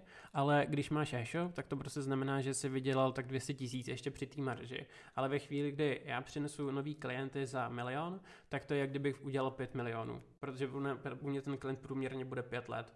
A takže, hmm. takže jako to je, takže to je fajn a teď vůbec nevím, jak jsme se k tomuhle dostali. Uh, k tomu vlastně si je FaceUp jako života jo, schopný jo, sám. Jo, takže pointa je, tak, takže chci tím říct to, že já třeba klidně teďka za ten jakoby, za to získání těch klientů dám víc než ten milion, protože to prostě investuju do té akvizice, která se mi následně nějak vrátí, ale za předpokladu, jsme to teď řešili zrovna na, na hotelu s investorama, za předpokladu, že bychom si řekli, nechcem růst takhle rychle, tak, mm, a, mm. tak ziskový jsme, akorát to ty prostě nedává smysl, protože by se Jasně. všechno zpomalilo. Takže kdyby se prostě ta doba ještě nějak jako zhoršila, nebo prostě Ček potřeboval z nějakého důvodu slumit trošku a nebo zlepšit tu ekonomiku, mm. tak za cenu toho zpomalení prostě má jo. kam sáhnout a v tu chvíli to žije, funguje samo. OK. A Chtěl jsem se dostat k další aktivitě a to je jiný fond, ale ještě předtím taková drobná vsuvka a padlo tam 30 pod 30 Forbes mm-hmm. a pro spoustu lidí je to taková meta a velká, na kterou se jako dívají, která je jejich jako velký pomalu celoživotní sen. A... Celoživotní být nemůže. No, nebo celo... no, tak někteří potom nad tím přemýšlí ještě v 50, kdybych já tehdy. okay. ne, a jak jsi to tehdy vnímal? Bylo to tak, OK, fajn, tyjo, nějaká meta hezká a splnil jsem si něco, očkrt to jdu dál, nebo z toho žil nějakou jako delší dobu a byl z toho jako fakt takový nadšený? Hm. Protože ty pohledy se jako různí. Jo, bylo by hrozně, hrozně dobrý, kdybych tady mohl jako říct něco ve smyslu, Přesně na tom nezáleží, prostě mám to úplně jedno, víš co, jakože nějaký, nějaký Forbes, no, tak důležitý je dělat to, co člověka baví a, a prostě tohle se povrchní ale já jsem byl fakt šťastný. Uh, takže jakože trochu se za to stydím, protože fakt jako si nemysl, protože život není o tom, když s hmm. tebou vyjde nějaký rozhovor, nebo prostě to je strašně nerelevantní, relevantní fakt jenom ta hodnota, kterou tím biznesem dáváš ostatním, ale, ale ten Forbes 30 po 30 mě prostě fakt hodně potěšil. Takže je to takový jako milník, který tomu pohladí trošku to ego toho člověka. No, dá mu to najevo, že mm, něco si udělal. Někdo, někdo si myslí, že to, mm. co dělá, dává mm. smysl. Mm. No, asi Takže tak. Prostě zadosti učinění bychom jo, je to, řekli. Je to takový zadosti učinění okay. a současně, a pak to má i praktické výhody, jo, že to je třeba hrozně dobrý otvírák po světě, protože lidi vlastně tohle co znají. Jo, jakože to, že, seš, to, že máš na LinkedInu, že jsi CEO and co-founder, si tam napíše úplně každý, hmm. to nic neznamená, ale ve chvíli, kdy už vlastně jako máš v té tom bio, takový to hashtag 30, 40, jo, jo. under 40, tak eh, kamkoliv jako napíšeš, tak najednou lidi, lidi mají jakoby ověřeno, že to funguje jako ověření. Svým způsobem ale vlastně jo, protože prostě víjou, že tě jako vybral do výběru přece jenom ne z nějakého jako důvodu, no, který by nebyl úplně relevantní. Nemůže a... být fake. Hmm. Prostě ve chvíli, hmm. ve 30 po 30, hmm. tak nebo, tam bylo docela dost podvodníků a tak nakonec, jak, ale to si vždycky To je, je, je, pravda, že? jo, jo, no. Um, takže, tak, takže to je jako, že jo, to, mm, praxi to nemusí zase až tak moc znamenat mm, mm. a je tam spousta lidí, co prostě to tam nějak dostane, ale, ale prostě ve světě to slouží jako nějaký ověření toho, že to, co děláš, někomu dává smysl. Takže, takže to je praktická výhoda. Druhá praktická výhoda je, že jsi schopen třeba i dědovi vysvětlit, že to, co děláš, dává smysl. Protože když tě jako vidí na stejné stránce nebo někde ve stejných vyřičku třeba s Evou Farnou a tak, tak vlastně jako zjistí, že to, co děláš, asi je v něčem třeba zajímavý Jo, takže to je jako dobrý v tomhle ten pocit, to, že to můžeš někomu jako jednodušeji vysvětlit, že to vlastně, že nejseš jenom tady kapitalistický a vnuk a tak, ale... Mně se líbí, že dostali tyto smysl. věci vysvětluješ jako zajímavým způsobem, že dědovi vysvětluješ, co děláš tím pomocí toho, že je člověk ve Forbes 30 po 30 a to, kde cestuješ a jak cestuješ, že vysvětluješ babičce tím způsobem, že ji ukazuješ storíčka na Instagramu. Hmm. je to tak, no. tak člověk si zjednodušuje život. Takže ti jednoho dne prostě přišel nějaký e-mail nebo ti zavolali? No, zavolali, no. Okay. A já jsem o tom nevím, protože oni ti vždycky volají předem a ptají se na tvůj jako roční progres, to už se mi párkrát stalo, mm-hmm. nemá jednou dřív. Um, a no, se volá, já jsem to teda strašně depresivní den, takže mi volali z Forbesu, kde se mě ptali prostě, jaký, co, co tenhle ten rok, tak já jsem se tam roznadával, prostě, jak, jak celý život stojí za hovno. ne, jsem byl dost negativní a řekl, hm, tak ale to asi ještě ne. um, a, ale potom a pak volali Davidovi, což je obecně dobrý, protože já vždycky věci podávám mnohem negativně než David. Jo, takže pokud mě se mhm. zeptáš, jak se mám, tak já ti málo kdy odpovím dobře a spíš vlastně popíšu, že je všechno hrozný. A, ale když se zeptáš Davida, jak se nám daří, tak David to vždycky podá hrozně pozitivně. takže tady je velký štěstí, že zavolali Davidovi. David, David jim to řekl tím optimistickým pohledem na svět, um, ale, ale ani se mi nezmínil, že mu volali. Víš, takže oni mi pak vlastně zavolali prostě jenom jako zdravím, tak jenom jako by the way jste ve 30 po 30. David ti ani neřekl, že mu volal? Ne, nezmínil, že, mu, že, že, mu to říkali. Mu to jako nepřišlo v tu chvíli důležitý, nebo to zapomněl už potom ti po telefonu šel dál. A... no něco, anebo si podle mě mysl, nebo ono se to občas děje, protože mm, on, občas lidi z Forbesu zavolají třeba, že nevím, píšou nějaký článek a teď se ti tam, se tam hodí nějak jako třeba zapasovat, nenech to být. okay, něco okay. o o, do, o třeba o dobrý, o social impact projekt. Jo, takhle, takže, takže to bral třeba jenom, že to je prostě to, že vás chci zmínit nějakým článku, tak jim prostě nějak odpověděl a nebral to vlastně jako high priority v tom, že to prostě má být 30 po 30. No, já okay. si spíš myslím, že něco v takovýhle, okay. no. Okay. Um, takže jo, tak pak ta paní volala, ale nevím přesně, kdo to byl, Zuzana, myslím. A, a, a jako bylo to milý, no. A, jakože, no, bylo, pak jste měli společný foceníček, poznal ostatní. A... Jo, to bylo, to bylo fajn, no. No, potom máme jednu aktivitu, která mě zajímá a poměrně dost, a to je teda vlastně s Jirkou Hlavenkou jste založili jiný fond, mm-hmm. se to mhm. jmenuje, což je teda vlastně fond, nebo no, no, ono je to, fond. je to, není to fond, vlastně jako je to SROčko, takže, In, takže investiční skupina. Je to investiční skupina, no, nemůžeme nazývat fondem, protože to bychom byli trošku a, legislativně někde jinde, takže je to investiční skupina, prostě SROčko, který má kapitál, do který do něho vložil Jirka, předpokládám. Mm-hmm a ta investiční skupina nakupuje podíly. Investiční skupina. Další. Ve, ve, ve, vehikl zní tak akorát, vehikl třeba. No.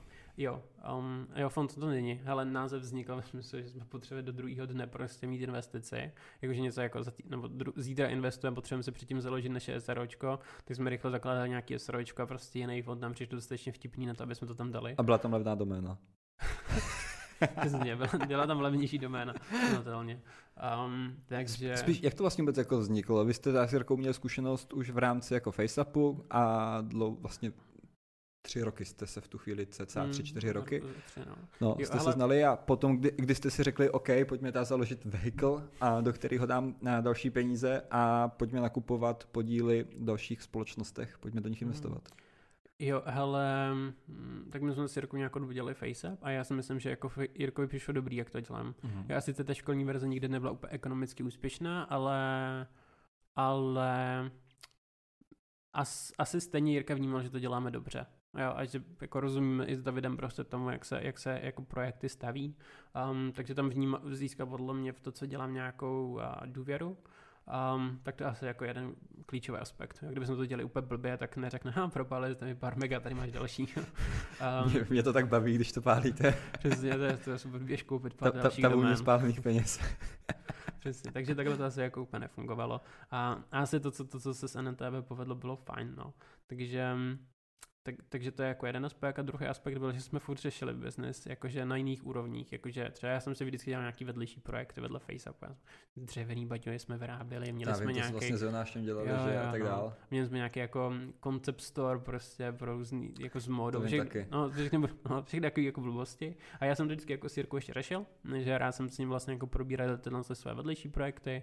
A um, vedle toho, a vedle toho Jirka zase se mnou dost řešil svoje investice, já jsem s ním docela dost radil. Mm-hmm. Um, jo, a takže třeba jsem někdy přišel prostě s nějakým startupem, do kterého má zainvestovat, on do něj třeba neinvestoval, pak si to dost vyčítal, um, nebo jinde prostě, když měl nějaký projekty, tak já jsem, je, on to jenom tak jako pro srandu poz, jako co si o tom myslíš a já jsem tomu fakt obětoval spoustu času, jsem to analyzoval prostě a hrozně mě to bavilo, takže jsem pak prostě poslal jako vše, analýzu toho, jestli to dává smysl, nedává to smysl. Takže jsme spolu jako třeba rok v kuse vlastně řešili ještě další biznesy Takže um, on vlastně s tebou konzultoval nápady, se kterými přicházel, a který Mhm. chtěl rozjíždět, nějaký další, a naopak ty jsi mu pomáhal radit, do čeho dál by mohl investovat. Přesně a tak. pak jste s něho spojili tady ty dva pohledy a řekli jste si, OK, proč teda Jo, z přesně toho tak. něco neudělat Přesně společně. tak, přesně tak. A pak prostě dávalo smysl, mm, no, pak to prostě jenom dávalo smysl založit prostě společně firmu a Ok. začít to dě- dělat jako nějaká Okay.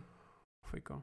Vy vlastně dneska držíte podíly v Lokloku, což jsou kombuchy, Mhm. nápoje, to je možná trošku specifický oproti tomu zbytku. Pak je to Mhm. Goodbye, Mhm. reknihy. Zatím jmenováš jenom hodně specifických věcí. No, je, je pravda, a, že vlastně všechny z nich jsou specifické. Zatím tak. přemýšlím. A Goodbye třeba taky, no. A reknihy, Twixy, a Bodyvet, Culture Board, Control Me, nevím, jestli jsem nevynechal ještě něco. Počkej, Jedna, dva, tři, čtyři, pět, šest, sedm, sedm tam máš? Jsi Mm-hmm. musel. Ještě jednu jsem Maj- vynechal. Majs asi si neřekl. Jo, to je pravda, no. Tak Nick to jsem, culture boardu. to jsem asi... To jo, jsem, protože, protože jsi mi koukal včera na LinkedIn. Jinak bys tam neměl culture board, nebo teď někdy, a tak jsem, protože jsem se tam zrovna přidal culture board, ale já tam nemám u My Age, totiž to, My asi My Age je to stejný, já tam teď nemám investor, ale no, shareholder. jo, já jsem se díval právě také do rejstříku. A tam není My, tam musí být My asi v rejstříku. Mm, no, pod jiným fondem není. Fakt. Minimálně No, jsem... a- já já nevím, jestli to propisu, když je to akciovka, protože je to akciovka. No a záleží, záleží jaký typy akcí držíte a tak Mhm. dále. No. To, No. no. No, tam můžou být, to asi možná držíte prostě ty, které nejsou vidět tolik. No. Ok. Ale protože, protože vyloženě, vyloženě, jsem to, vyloženě jsem to nezahledl a jsem si přerozevíral tu větev. Ale celkem jedno, OK, tak je těch společností 8. A první jsme se bavili, byly reknihy. Mhm. A poslední vlastně přibyla jaká z tady z těchto? Předevčírem culture board. Culture Board je teďka nejnovější akvizice. No předevčírem ne, to byly Vánoce. Asi prostě minulým týdnu culture board. OK. A jak vy jste říkal, že vy jste to zakládali těsně předtím, než jste investovali do prvních, Mhm, což byly ta reknihy. A jo, jak probíhá vůbec ten proces toho, kdy teda nakupujete podíl v nějakým tom startupu. Ty máš nějaký, asi předpokládám, seznam, velký rozhled toho, kdy sleduješ prostě, co na tom trhu je a uděláš si k tomu nějaký analýzy a pak ta zahájíš jednání s těmi, kteří... Hm. Ale, um, no spíš do toho, že ně, máme Trello. Tam Trello Ok. máš sloupečky normálně, prostě, máš tam to prostě nový projekt až po odmítnuto. A prostě už, už tím prošly stovky firm tím tímhle Trellem. Um, a, a teď prostě nějak se k tobě musí ten, ke mně ten startup dostat. Mhm. Mm, na začátku to primárně bylo z, třeba od kamarka, když se prostě někde s někým potkáš. Já vlastně jako mě nejde, že všeho fungují party. To je nejlep, nejlepší zdroj nového biznesu, když se někde opiješ. A, a to vlastně jako, jo, to, že to vlastně je nej, nejfunkčnější. Jak jako tam se hodně mě. povídá. No právě, net, networking, prostě jakákoliv nějaká jako party, to, že když s nějakou skupinou lidí do hospody, hmm. tak vlastně takhle mi vzniká většina, jo, dal by se dokonce dát doslova networking. Mně to je lepší. Ne, ne, ani u toho není potřeba pít. Takže networking. Um, a, a tak s tím vlastně jako vznikne většina startupů, že někdy narazíš na něco, co ti přijde vlastně jako zajímavý a teď se baví, že teď oni, jo, tak jako zvažujeme investici, něco, něco a tak to jako vyplyne. Um, takže to je jako nejčastější zdroj. Sekundární je ten, že mi lidi přímo napíšou, že prostě už, už, jak jsme prostě do pár firm Mm, mm, zainvestovali, tak ono se to řekne, že jo. T- Tady až zrekník se někde zmíní, že vlastně jsme docela fajn. Takže spíš si to ty startupy mezi sebou řeknou a, a máme si myslím, to dobrý reference, doporučení prostě od těch startupů, takže to je nějako, nějaký další. A občas, občas něco někde padne v médiích, ale my moc PR to se snažíme jako nedělat, a, protože no, ne, nesnažíme se jako úplně teďka to komunikovat, budeme to furt spíš jako vedlejší projekt. Hm. Investiční skupinu, tak jako koníček. takže, takže to, Jako koníček držím 8 firm. no, podíly osmi firmách, podíly v abychom byli firmách. přesní. A, takže, takže to tak jako, takže to tak jako přijde, přichází samo často a pak tam máš celou řadu právě dalších jako variant, jakože někdy ti ho něk, někoho, někdo někoho dohodí nějaký kámoš, Mm. nebo to, že sám sleduju samozřejmě trh, takže prostě občas mě někde něco zaujme, tak jim napíšu, jestli náhodou jako nezvažují a nezvažují, že by se mi hodila nějaká investice. Um, já můžu někdy s jinýma investorama prostě sdílíš eh, deal flow, který zrovna máš, tak si prokonzultujete, jestli tam nedává smysl nějaká jako investice a tak. Ale furt ze všeho nejvíc prostě pořád funguje networking.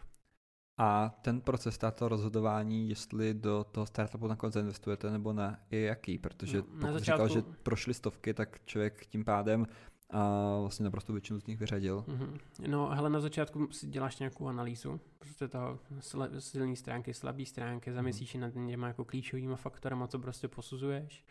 Um, a potom to začne být o komunikaci s tím founderem. Jak vidíš tam nějaký rizika, když, když ti to přijde jako obecně zajímavý, dobrý potenciál, bla, bla, bla, tak prostě řekneš, hele, tak pojďme, pojďme s ním pokecat.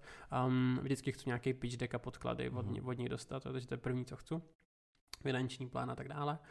Um, a potom dojde na nějaký schůzky a, a potkávání se, kde prostě rozebíráš ty věci, které tam považuješ za rizikový a současně prostě toho foundera jako trošku zkoušíš.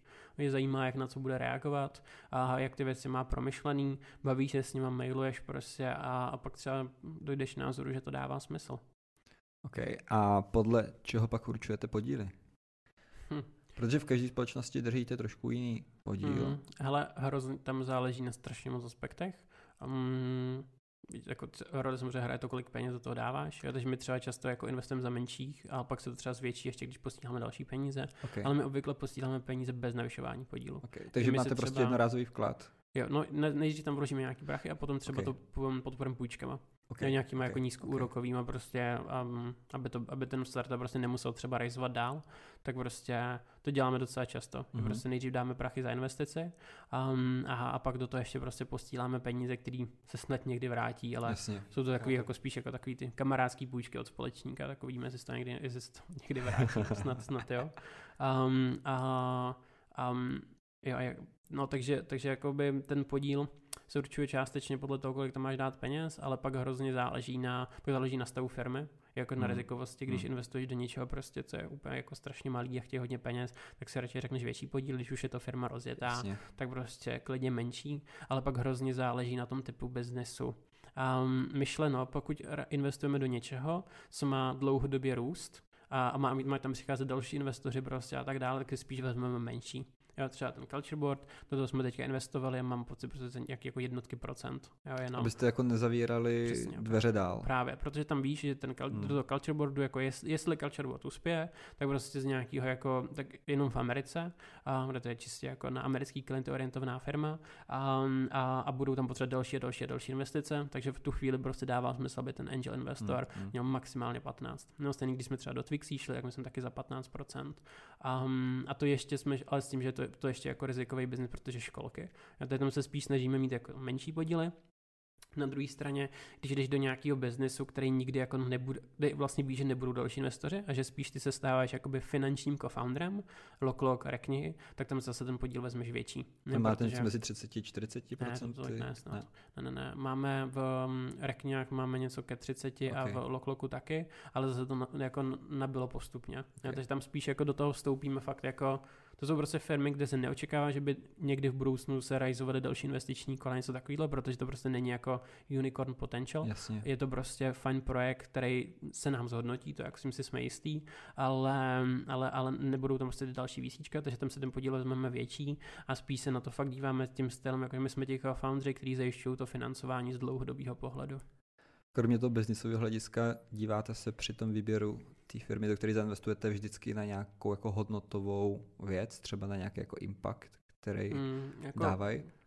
Jo, hele, my, se, my jsme docela často skrz to portfolio přirovnávaný jako k social impact investorům nebo nějaký jako purpose driven a tak, ale, ale není to podmínka. Jakože my to máme, my tam jde o to, že my nemáme moc jako investiční strategii. Um, nevím, jestli mám říkat finančního poradce. hele, no, takže my moc jako ne, nemáme nějakou jako úplně konkrétní strategii a spíš investujeme do věcí, ke kterým máme blízko a u kterých máme pocit, že prostě naše přidaná hodnota bude větší, než že tam dáme jenom prachy. A já si myslím, že tohle je velmi, tím, že vzhledem tomu, jaká je moje povaha a Jirkova povaha, po, povaha, kdy oba dva prostě rádi děláme svět lepší, zní hrozně jako, tak jako povrchně, tak, ale tak, jako je to takový tak. jako cringe. je to takový jako cringe, ale, ale jako prostě rádi, máme podle mě oba rádi, když to, co děláme, má nějaký jako přesah. Jo? A, takže spíš k tomu jako podle mě přirozeně směřujeme, že ty projekty mají nějaký jako pozitivní přesah, ale není to podmínka. Takhle vlastně to popsal svým způsobem investiční strategii. Protože má, máte, máte nějaký směr, prostě, kterým jdete, nebo hodnoty, který přitom držíte, kam se člověk dívá a, a to... No akorát jsou nedefinovatelný. My, jo, mě třeba to přijde nějaký projekt a ty si až u toho projektu řekneš, jo, hele, k tomuhle máme blízko. Jasně. Jo, ale není to nikde hmm, jako na hmm, papíře. Hmm, hmm. Takže spíš pocitovka vlastně do jisté míry, z- z jakmile to velké přijde. části. Z tohohle pohledu, z toho, ale není to zase jenom o pocitech. Jo, takový, ten, to je ten jeden aspekt. Jeden aspekt je, jestli k tomu máme blízko a jestli prostě máme pocit, že dokážeme pomoct víc než prachama.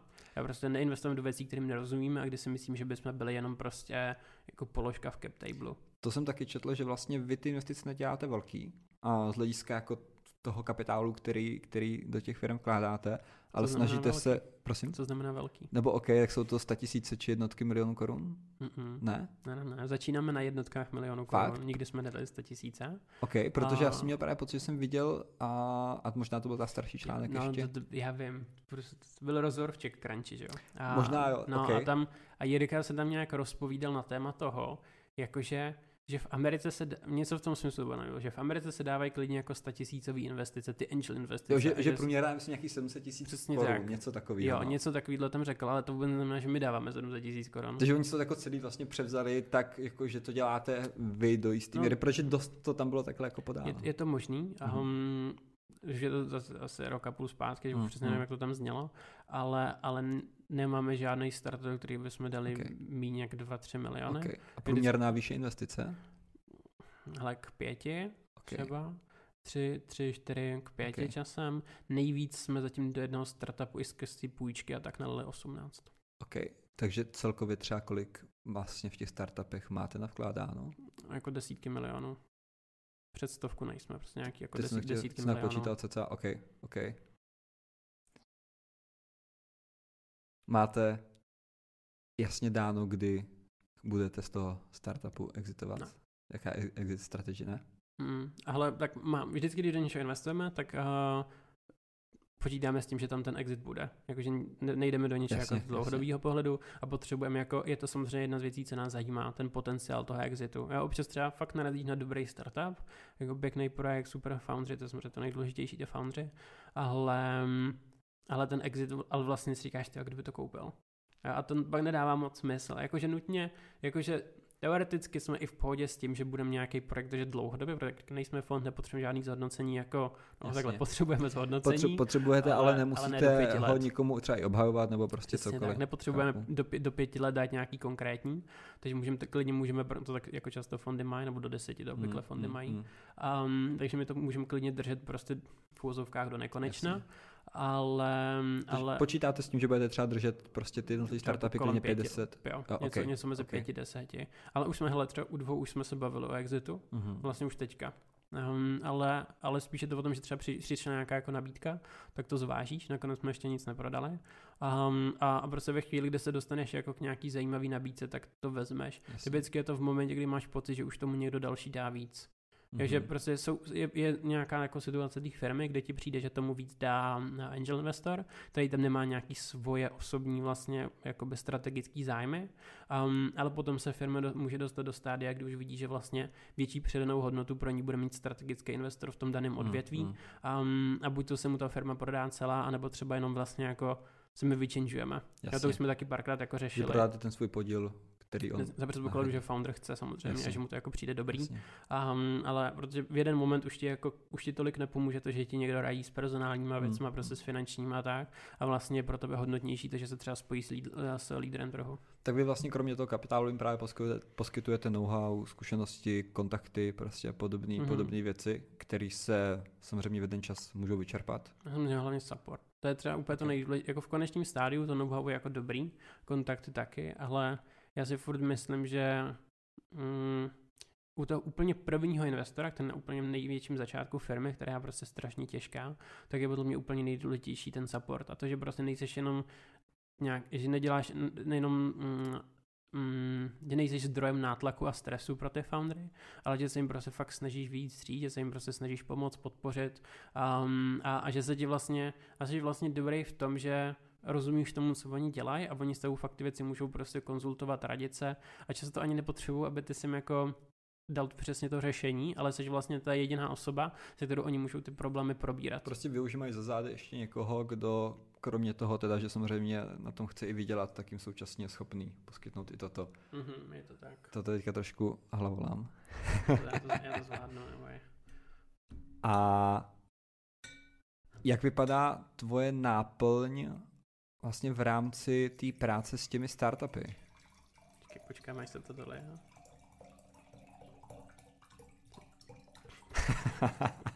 Na ten si rozbudu úplně všechno, ale v pohodě. to nevadí. Klidně takhle hoď pod to, v pohodě. Okay. Uh, jo, náplně práce se startupy. Um, co, naprosto, co, co, co je ta tvoje činnost? To je naprosto individuální. Každý startup, ty okay. prostě děláš maximum pro to, aby si té firmě pomohla, aby ta firma nějak vyrostla. Um, ale je to všude úplně něco jiného. Takže nedá se říct prostě, že by byla nějaká jednotná unifikovaná činnost, mm-hmm. nějaká pr- nějaký pravidelný sezení, cokoliv prostě. No, jak to děláš. Jako, jako, že, jasně, ale jinak je to hodně jako individualizované podle hele, potřeby. Úplně jako pravidel, pravidelně jsou nějaký pravidelný jako minimálně měsíční zpětný vazby, feedback okay. a tak. Já to držíme, že vždycky zhruba jako 20. Um, my se snažíme 20. výsledek je zhruba 20. Um, vždycky se jako in, startupy se vždycky jako ozvou s výsledky za uplynulý měsíc um, a dají feedback, zeptají se prostě jako na otázky, rady a tak. Um, um, no, chtějí od nás feedback, my dáváme feedback, prostě mají tam typicky nějaké věci, kterými si jsou nejistý a tak, teď se k tomu nějak jako vyjadřujeme. Tak. Takže to je nějaký jako minimál, minimální kontakt, je jednou měsíčně. Um, do toho pak se tam dělají spousty různých jako setkání, jo, který mají jako dvě úrovně. Jedny jsou ty trošku oficiálnější s Jirkou, třeba nevím, jedem na víkend k Jirkovi na hotel okay. a řešíme tam věci fakt do hloubky.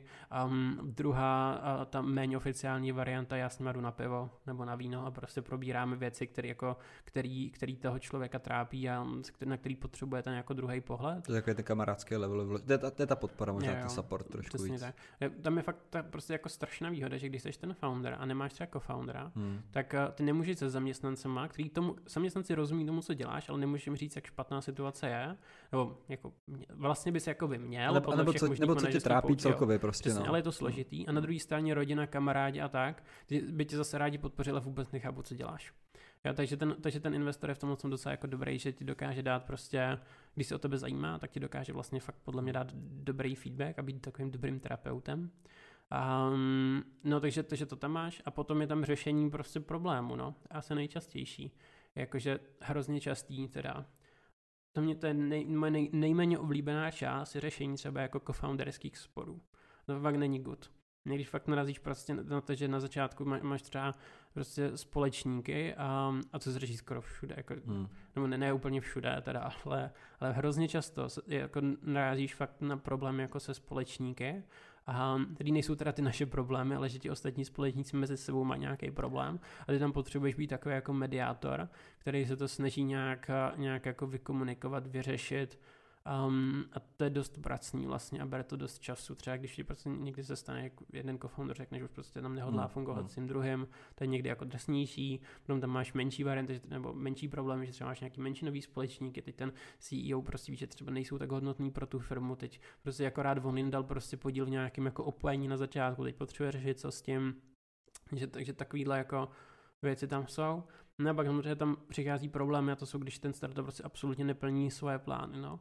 Takže vlastně řekl, řešíš co s tím a to taky není úplně příjemný. Takže je tam ten příjemný moment, takový to jako jdeme na pivko a povídáme si hlavně jako o životě. Fakt, ono je to často dost o životě, protože podle mě to psychická pohoda toho hmm. foundera je hrozně důležitá.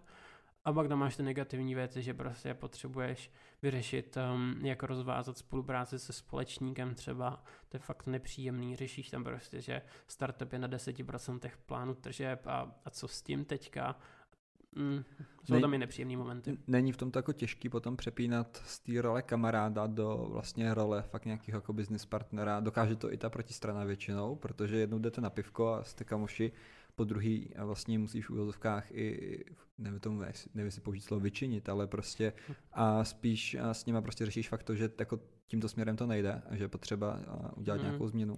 Ale je, je to těžký, ale zvykneš se. Okay. A mezi těmi společníky dá se třeba říct, co je jakoby jedna z nejčastějších příčin těch nezhod, jestli jsou to nějaké jejich povahy, ega, nebo jsou to třeba špatně rozdělené kompetence, nebo co hmm. bývá takovým tím společným znakem, jmenovatelem. Je to fakt hrozně různý. Ega, ega hrají velkou roli. Jo, typicky prostě, když dva lidi a oba dva, to, oba dva chtějí být v těch rozhovorech a, a tak, tak to je, to je, je, to je těžký ale taky jsme se s Davidem prošli spousta hmm. věcma, jo, prostě na začátku, um, ale myslím, že teď už je to dávno za náma, ale, ale na začátku prostě volají z televize, tak já tam jdu. Proč, proč ty prostě? A já, no, jako trochu to skřípalo a to, vždycky to, a myslím si, že to je dost přirozený, ale třeba u nás už to dost skřípalo docela dávno, tím, že spolu fakt ty projekty děláme 10 let. Hmm. Ale, ale u těch ostatních um, tak jednoduchý být, ne, no, když jsou spolu prostě lidi kratší dobu, tak to tam skřípe. Um, a potom prostě to, že ten jeden jako nenaplňuje ty očekávání, no. Je prostě a třeba není tak dobrý, není tak pracovitý, jo, něco, něco takového, prostě nebyl, často lidi neumí manažovat. To je vlastně docela často jako problém, že ty rozjedeš třeba firmu ve, prostě v pár lidech um, se, se společníkama a ty vezmeš tam člověka, který je dobrý na svoji práci, ale pak se ukáže, že není dobrý na vedení lidí, který má dělat tuhle práci. Mně to tak je, jako, no to vlastně naráží hrozně často. Jo, ta klíčová poučka, to se hrozně často vidím na LinkedInu. Mysli na to, že dobrý marketer není dobrý CMO, dobrý obchodní není dobrý CSO a nejlepší programátor málo kdy je dobrý CTO. Já, prostě není to tak. Mm. Já to chci úplně set skillu. Myslím si, že na tohle se naráží hodně často. OK. A dá se říct, který z těch startupů tě vnitřně, jak myslím, na to můžeš odpovědět, baví nejvíc? Rekni který tě baví nejvíc no, z těch startupů? No, reknihy. Reknihy. Jenom, já mám, jakože okay. pro mě jsou hrozná srdcovka od, ze, od začátku. Je to tím, že byli první, nebo prostě je to ta hodnota té činnosti, co dělají? Um, hele, mm, tam je hrozně moc aspektů. Jako jedna věc je, že to ten první startup, kterým se fakt může věnovat nejvíc a tak, takže to je jako nejdůležitý. Dvojka, um, že, že prostě my jsme s Tadášem byli kamarádi dlouho předtím vždycky se říká, jako nerozdí, nedělej s kamarádem business a vždycky vlastně všichni kamarádi mi vznikli až z businessu. Vlastně ten David a tak, jakože vznikla až z businessu, ale s Tadeášem jsme fakt byli dlouho kamarádi a potom jsme vlastně šli spolu do reknih. Um, ale a vlastně to, to, to je good. Jo? A myslím si, že to hraje velkou roli, že prostě tam fakt máš člověka, se kterým se znáš prostě roky. Um, pak vlastně teďka už tam nedělá přítelkyně, ale dlouho moje přítelkyně vlastně jako vedla marketing v Rekňách, respektive my jsme se poznali ve chvíli, kdy už tam jako pracovala, takže, takže potom vlastně neřešíš doma nic jiného než reknihy, Vlastně, protože tak jako... Takže ti to tak jako přirostlo vlastně Přesně, takže, postupně. Jo, takže to je fakt jako projekt, který mám asi, asi tak jako nejblíž prostě přirozeně. A Přemýšlíte nad tím, že byste šli i mimo Českou republiku? No zrovna minulý týden jsme šli na Slovensko. OK. OK. Jako to byla ta poslední jo. akvizice? Takže no, to, to je investice, ne akvizice. To ale akvizice, investice. A takže, takže to vlastně byla teda nějaká první zahraniční, dejme tomu. No, dejme tomu. Já přemýšlím, jo. jak to Slovensko ale, uchopit. Ale teď zrovna jednáme s mexickým startupem, okay. bavíme se s jedním startupem z Mexika. Okay. Um, nutně se tomu nebráníme, ale, ale čes, as, asi jako přirozenější je pro nás jít do Česka. Já třeba prostě u toho Mexika, to je takový jako, nevíme vůbec nic v Latinské Americe. Právě jsem přemýšlel, jako jestli se plánujete držet jenom ty země a vlastně legislativa a mentalita a všechno, jo, je to co znáte, nebo... Je to jednodušší. Hmm, hmm. Um, obzvlášť teď, když se tomu nevěnujeme naplno. Hmm. Jo, když, nebo, ono jako my se tomu asi věnujeme dost, ale, ale to pak je spíš výsledek toho, že prostě jenom pořád pracuji. Ale jakože pořád více věnuju Facebooku než investicím. Jo, takže za předpokladu, že on Jirka někde psal, že že, dělám, že, že, že, vlastně investice dělám na full time, že mu přijde, ale a je to jakoby možný, když vezmu, že full time je 8 hodin. To jsem chtěl říct, jako co je tvůj full time. No jako... právě, právě. Takže, takže jako teď se tomu věnujeme dost, ale ne tolik, kolik bychom mohli. Hmm. Um, tak možná ve chvíli, kdy jednoho třeba dne do toho investování půjdu naplno a to stejný Jirka, který teď je primárně na kraji, teď vlastně se taky věnuje primárně, primárně vlastně vedení Homoravského kraje, um, tak pak třeba to bude dávat větší smysl. Hmm. Teďka podle mě v době, kdy to furt děláme spíš jako volnočasově, Zní hrozně divně. A... Jak, jako hobby investujeme?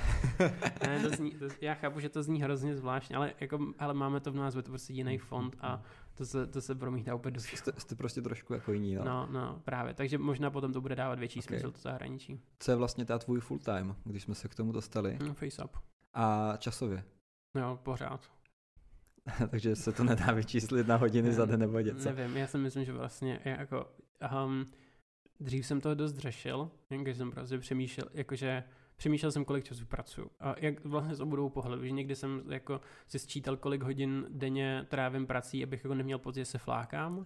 A, a jindy jsem zase, a pak možná párkrát jsem měl nějaký jako work-life balance období, třeba jako týdenní. A, a tehdy jsem jako přemýšlel, jestli to nepřeháním, ale to, to je jako, že bylo velmi, ve velmi malém množství případů, jsem takhle přemýšlel nad životem. Takže, takže um, Trello, Slack a tak dále jsou otevření pořád. Jo, hmm. um, takže ale teďka už vlastně nad tím nepřemýšlím, jsem si prostě řekl, že vlastně vůbec nerozlišuju mezi jako prací, osobním životem a už se snažím ani nepoměřovat jako face-up investice, hmm. protože to beru tak, že celý ten den dělám věci, které ten den jsou potřeba udělat a, a vlastně nehledím na to, jestli to znamená, že je potřeba jít k lékaři, anebo jestli to znamená, že je potřeba uzavřít investici, nebo prostě dát nějaký jako jednání ve FaceAppu. Hmm.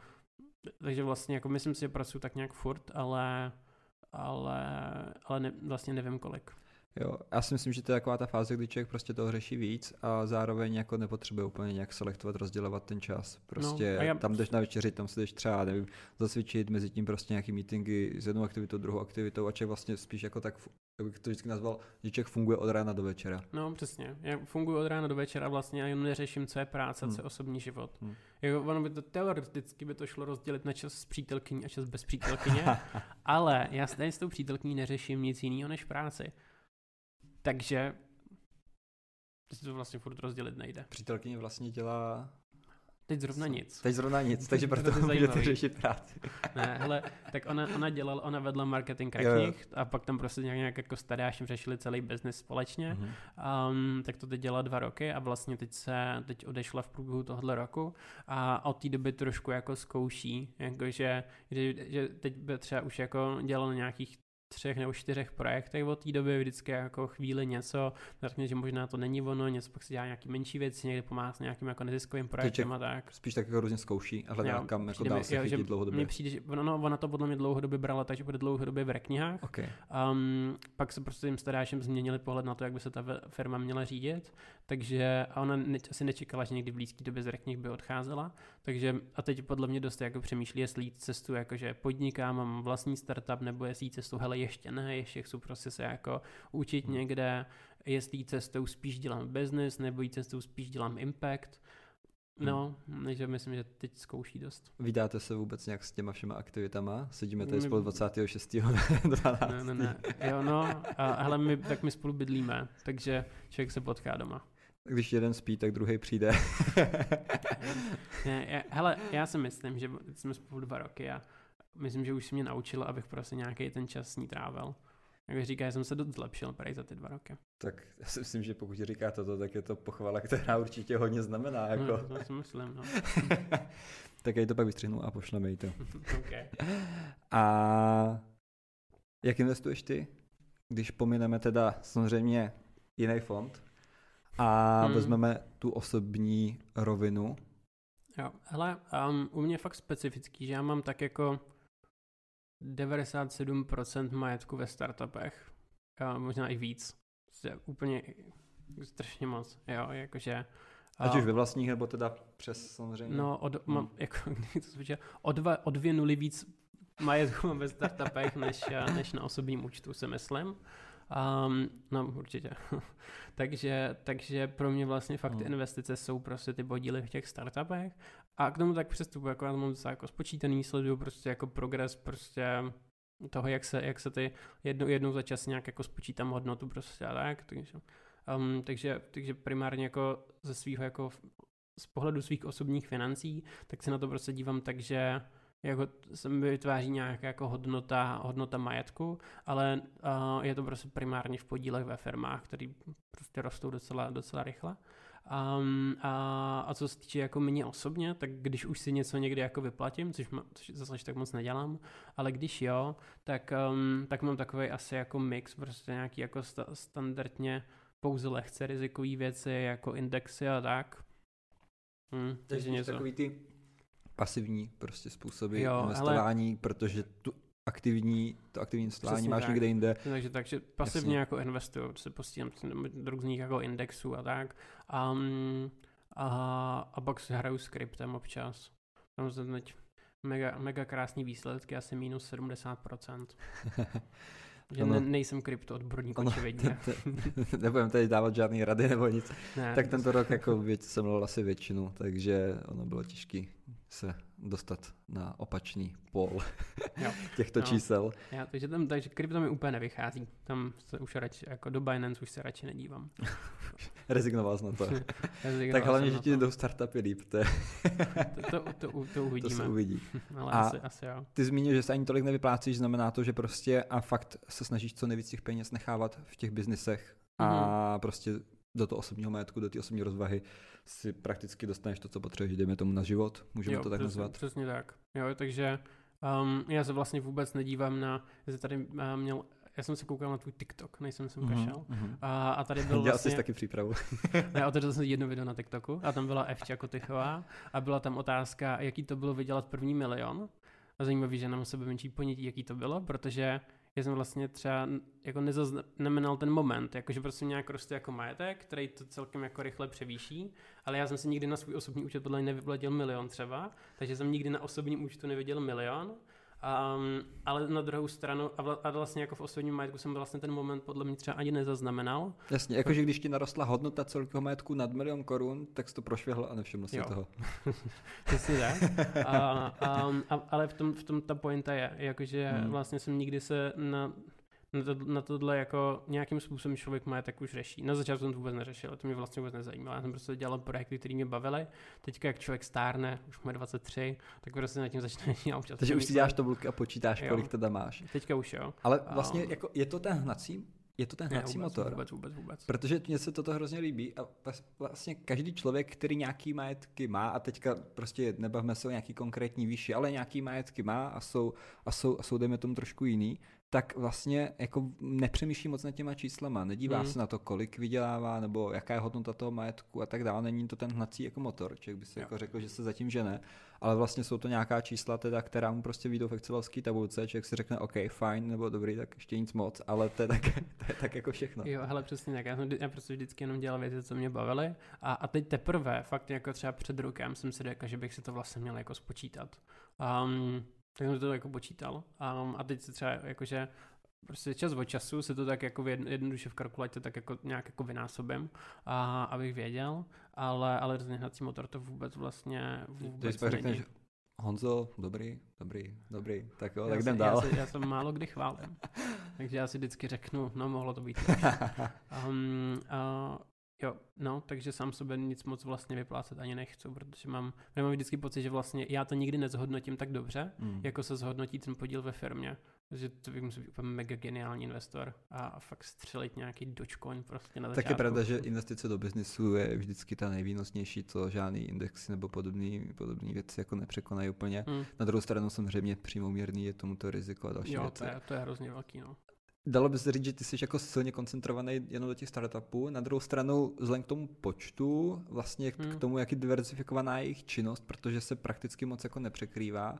Jo, no hele, to je zase, jo přesně, ono to na jednu stranu zní prostě jako, že je to hrozně, nevy, hrozně jako nevyvážený, um, jakože máš tam prostě fakt, vlastně všechno máš jenom v tom nejrizikovějším Hmm. možným, protože asi jako startupy jsou rizikovější než krypto, ještě z, jako mnohem víc, protože krypto tím málo kdy spadne na úplnou Jasně. nulu a, a startupy můžou jít na úplnou nulu, prostě vlastně docela snadno, takže to je extrémně rizikový, ale, ale současně to máš právě hrozně rozvrstvený, že tam máš prostě fakt nějaké jako digitální technologie, současně prostě tam máš, um, máš tam e-commerce, máš tam prostě um, gastro vlastně a, a je tam toho vlastně fakt dost a, a současně i celosvět, jako co se týče jako geografického rozložení. Teď jsem se chtěl zeptat, jako vlastně, jestli to není, jestli jediný jako užší zaměření není právě to geografický. No, tolik ne, protože máš tam, mám tam prostě startupy, který se soustředí více jako na svět, máš Ok. tam jiný, který víc řeší Česko, takže jako všechno jsou to v konečném sádu jako český SROčka.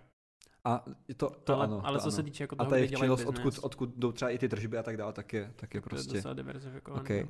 Díváš se třeba na to i tak, že tím, že člověk mladý je mu prostě 23, tak vlastně si může dovolit takhle s těmi majetky nakládat a vlastně třeba do 30, 40 prostě může tady ten high risk, pak už Hmm. třeba začne tím přemýšlet jinak, začne si víc vyplácet, a začne prostě si ty peníze stahovat a, a třeba přemýšlet trošku i nad tou ochranou. No určitě. Já Takže- to teď beru, že hm. prostě Je to hra, je to hra no, do jistý míry. velké části. Kdyby, kdybych se tomu nestavil jako k nějaký hře, tak budu strašně vynarvený. No, jak, jako, jako, já si tomu- zrovna, to se teďka řekl, si opakuju hodně často. Protože jinak by byl ve strašném stresu, kdyby, kdybych se nad tím trošku jako jakože zam, zamýšlel. Když bereš to prostě tak, že jsi v nějakým simulátoru. no, tro, je, nech, ne úplně v simulátoru, hmm. ale ten, ta pointa toho, že se na to furt snažím dívat fakt jenom na nějakou jako hru a snažím sám sobě snižovat v hlavě tu důležitost toho, protože hmm. kdybych to jako přijal plnou jako nějak jako silou fakt si uvědomit, já tady mám fakt jako risku poměrně dost, dost peněz. Tak a... kdyby sečetl jako celkovou hodnotu těch všech jako třeba firm, vzal počty zaměstnanců v těch všech firmách a tak dál, tak no. je pravda, že člověk jenom přemýšlel nad těmito čísly, tak ten tlak jako tam bude asi mnohem větší, Právě. protože člověk ví, že jako v ruce drží a ovládá s něčím, co není úplně, není úplně malý a má v ruce mm. třeba spoustu osudů a tak dále. Jo, no jo, je to, to, to nevím, nevím, že ty třeba zaměstná, jakože zaměstnávají. V ty firmy, které spolu vlastně fakt jako zaměstnávají, prostě už ten počet asi bude jako ve stovkách mm. lidí a to je vlastně hrozný. Jo, takže takže, ale no, ne, nebo ne, ne ve vysokých, nevím, třeba stopade, nevím proč vůbec. Jo, ale, ale jako ta, ten stres vlastně z toho plyne určitě. A, a, a takže radši se nad tím snažím moc nepřemýšlet. Mně vždycky líbí, jak když člověk dostane otázku typu, kolik zaměstnáváte lidí, tak většinou přijde odpověď typu, já vlastně vůbec nevím. No, tak já vím ve FaceAppu. Jasně, tak protože jo. tam máš teď 100%, nebo jako, no, je to, je, no dobře. To, to, to vůbec, to už, to už se hodně rozředilo, a, ale jako tomu se věnuju a jinak nevím, jo, jo. prostě, no. OK, a co bys poradil někomu, komu je třeba dneska mezi 12 a 15, byl v těch tvých začátcích a hmm. přemýšlí, jak ty, chce prostě trošku vybočit z toho jako davu tam, chce prostě začít nabývat nějaké zkušenosti, podnikat, něco rozjíždět, je něco, co bys poradil svýmu mladšímu já, to zní hrozně, vlastně třeba tak říct mladšímu já, ale, ale OK, mladšímu já o 10 let. První, co mi napadlo, vykašli se, dokud můžeš. a, ne, hele, asi, asi bych nikomu neradil, ať se na to vykašle. Um, možná bych poradil trošku větší po, když jsem u toho jako vykašlání, tak nikomu bych neporadil, se na to vykašle. Možná bych sám sobě řekl, že můžu jít trošku pomaleji, že jako nepotřebuju, nepotřebuješ prostě, já nevím, já jsem, když jsem byl malý, tak to bylo prostě jako z finančního pohledu takový to, do 30 jsem miliardář. Jo, houby, že, jsi tak, že jsi tak hrozně prostě pušoval, no, abys... Jo, že, jo, takže jako přesně, když z finančního pohledu třeba jsem trošku nepředstavitelný, že by bylo 30 a nebudu miliardář, ty vado jo, nebo něco takového, no, nebo prostě z toho impactového, tak prostě samozřejmě, že prostě jako teď tady uh, Face bude za chvíli používat prostě 10% amerických škol, jakože měl jsem strašně přehnaný ambice um, a, a měl jsem pocit, že všechno musí být hrozně hned. Já to, že oni nebyli přehnaný, oni byli strašně jako, jakože v, v konečném důsledku, ale byli takový, že to potřebují okamžitě hmm. a možná to bylo zbyteč, zbytečný. Vlastně člověk nepotřebuje to mít okamžitě, protože pak o to stojí prostě zdraví a všechno možný. Um, ale, ale mimo, takže možná bych si řekl, že se trošku skledním a snížím hyperaktivitu. Uh, ale ale takže to by byla jako jedna rada. A potom nějaké věci, jako kdy, kdy, když se obecně jako potkám s nějakými mladými lidmi, tak si myslím, že prostě primárně radit to, ať, ať se vlastně nenechávají moc odrazovat. Protože to je, to je vlastně jako na tom to nejtěžší. Když jsi v tom nízkém věku, tak tě vlastně odrazuje úplně každý. Já jsem zpětně rád, hroz, hrozně moc rád jsem se jako nikdy odradit nenechal. Um, a přitom je to hrozně těžké, protože odrazují permanentně spolužáci, odrazují ti permanentně prostě jako rodní příslušníci, kteří tomu tolik nerozumí, učitele úplně totálně, že jo. Takže, jo, takže to je asi to nejklíčovější. Ten vliv toho okolí, no. No, přesně. A nenechat se prostě odradit a furt si jako držet, držet tý svý vlastní jako myšlenky. A, a teď poslední, jakože poslední nějaká jako rada, která, která souvisí trošku s tím, teďka zmiňoval to s tou hrou, bylo jako let, let fires burn, že to, že se jako snažím, je prostě člověk na začátku má pocit, že jak začneš podnikat, tak toho prostě hrozí, uh, hoří strašně moc a máš pocit, že to potřebuješ hnedka prostě všechno hasit. A to vlastně možná souvisí s tím bodem jedna trošku, jako nechávat tomu volnější no, průběh. trochu jo. jo. A že nemusíš hnedka všechno hasit hmm. prostě, že někdy prostě fakt ten oheň stačí, on prostě zhoří, tak prostě Souhlasí sám. Přesně, jako jo, on prostě dohoří. Jo, jo, jo. jo, takže, takže to je možná jako... Už nemá o co dál se chytit, tak... Jo, no, hmm. takže to je nějaká, asi to je docela jako klíčový. Ale hmm. ono to, ale možná v těch 15 letech to ještě, tak, jako, to, to ještě toho tolik nehoří snad. Takže tehdy je to spíš to nenechat se odradit. Poslední dvě věci. Nevím, jestli úplně tato, mm, nebo jak moc to sleduješ, ale v Česku spousta firm, roček financuje své podnikání přes korporátní dluhopisy. Mm-hmm. A jaký máš, dejme tomu třeba názor na tyto investice a investoval bys sám někdy podobným způsobem? Že ty, jsi, ty jsi zvyklý na ty přímý vstupy do těch firm hmm. a, a vidíš vlastně, jak ty, ty menší firmy, menší seročka fungují a přitom vydat korporátní dluhopisy pro tady ty firmy strašně jako jednoduchý. Mohli by ten kapitál, kap, kapitál nabírat i tímto způsobem bez teda nějakého přímého vstupu a nějakého dalšího jako společníka, investora. Mm-hmm. Ale příliš se v té otázce neorientuju. Okay. Um, jako za mě obecně, já to trošku přenesu z korporátních dluhopisů obecně na financování skrz půjčky, uh-huh. um, který je za mě docela jako dobrý a přijde mi, že a docela často jako narážím na to, že spousta spousta začínajících firm v Česku rovnou naskakuje na tu notu musím realizovat prachy od investorů, která je ale hrozně jako milná, protože fakt VC money nejsou vůbec pro každýho a VC money jsou fakt jen, dobrý jenom v momentě, kdy prostě ty ten násobný růst meziroční držíš. Ale, ale to není jako, to neznamená, že, jako, že dobrý podnikatel můžeš být, i když nerosteš o 500% meziročně. Jo, takže a, a přijde mi, že hrozně často prostě narazíš na někoho, kdo chce začít podnikat, chce udělat fakt dobrý projekt, který pomůže spoustě lidem, vydělá to tomu člověku, jako zajistí se všechno dobrý, a, ale absolutně to není pro venture, na, na venture kapitál a ty lidi ale k tomu rovnou směřují, protože nikde nečteš ve Forbesu půjčili si 5 milionů, všude čteš vyrajzovali 5 milionů, jo. takže hrozně svádí lidi k tomu, aby, a typicky prostě začínající startupy, aby vlastně hned šli za investorem a přijde mi to dost jako, jako hm, nechci říct hloupý, ale zbytečný v mnoha případech. Nemusí, případech. nemusí být na to ještě dozrálý. Nebo to vůbec nemusí hmm. v jejich případ dávat smysl, nikdy. Já to spíš si myslím. Jakože dozrálý je jako jedna věc, ale prostě fakt si můžeš půjčit. Jo, a, a nebo to řešit s crowdfunding prostě no, a tak dále, tak dále. Je třeba v zahraničí, teďka typicky u B2B SaaSu, vzniká vlastně v zahraničí strašně moc. Um, jakoby tak jako mi to šlo z jako startupových bank, což jsou jako jiný startupy, který poskytují finance prostě mm-hmm. uh, B2Bčkovým SaaSům, protože prostě víš, že když máš ten subscription, tak um, ty prostě jako úplně nekrachneš. Jak, kdybych já teď přišel s FaceAppem za bankou a ukázali prostě ty ztráty každoroční, tak by mi nedala ani korunu. Ale ve chvíli, kdy, ale uvědomují se to jako tyhle ty GoFloat třeba a podobně jako zahraniční startupy na financování jiných startupů.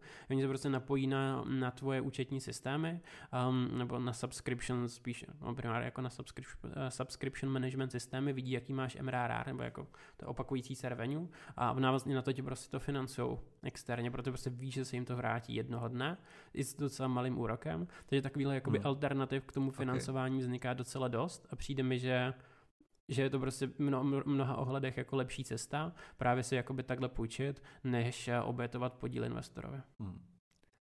Poslední otázka úplně. Mm-hmm. O kolik přišel nejvíc peněz? Kdy mi přišel nejvíc, nejvíc peněz? Jakože vlastních? dobrá, dobrá, dobrá subotázka. A tak pojďme rozdělit. O kolik přišel nejvíc vlastních peněz? Mm, že, no, hele, tak to... Co se jako propálil někde, vyloženě nepodařilo se, špatně, nevím, do něčeho zainvestoval, půjčil, dá se říct. Ale tak teď asi tak jako v kryptu nejvíc, tak to celkem jako... tak jsme skončili u krypta. no, jo, hele, tak když cel, celkem okay. rychle prostě ti dáš prachy a za chvíli seš 100 tisíc okay. níž, tak okay. jako, že to... Takže tam, takže nevím, jako v osobních, v osobních financích jsem mohl tak jako na prostě nějaké jako 100k třeba něco takového. Um, co, co se týče jako, jakože firemních, tak uh, těch otázka, na kolik procent jsou věci propálený versus investovaný.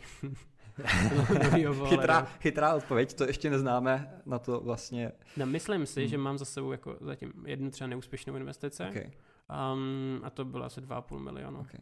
O to mě vlastně šlo, jestli nějaká investice se nepodařila, protože mi jasný, že ve chvíli, dokud ji nějakým způsobem neuzavřeš, Právě. tak ještě nevíš, jestli je to Ale realizovaná si, ztráta můžeš, nebo ne. Můžeš už s tím být jako, můžeš si to už myslet, takže dejme tomu, že tam prostě máš... V hlavě to můžeš mít to odepsaný. Jo, takže dejme tomu, že asi jsme okay. takhle jako v toho, co jsme nainvestovali, máme odepsaných asi 2,5 milionu. Okay. Okay. Tak ono se s tím počítá zrovna asi u jo, tady tohoto, jo, takže... Jo, to, no jasně. Je, je to hra. Není, ne, není to hra.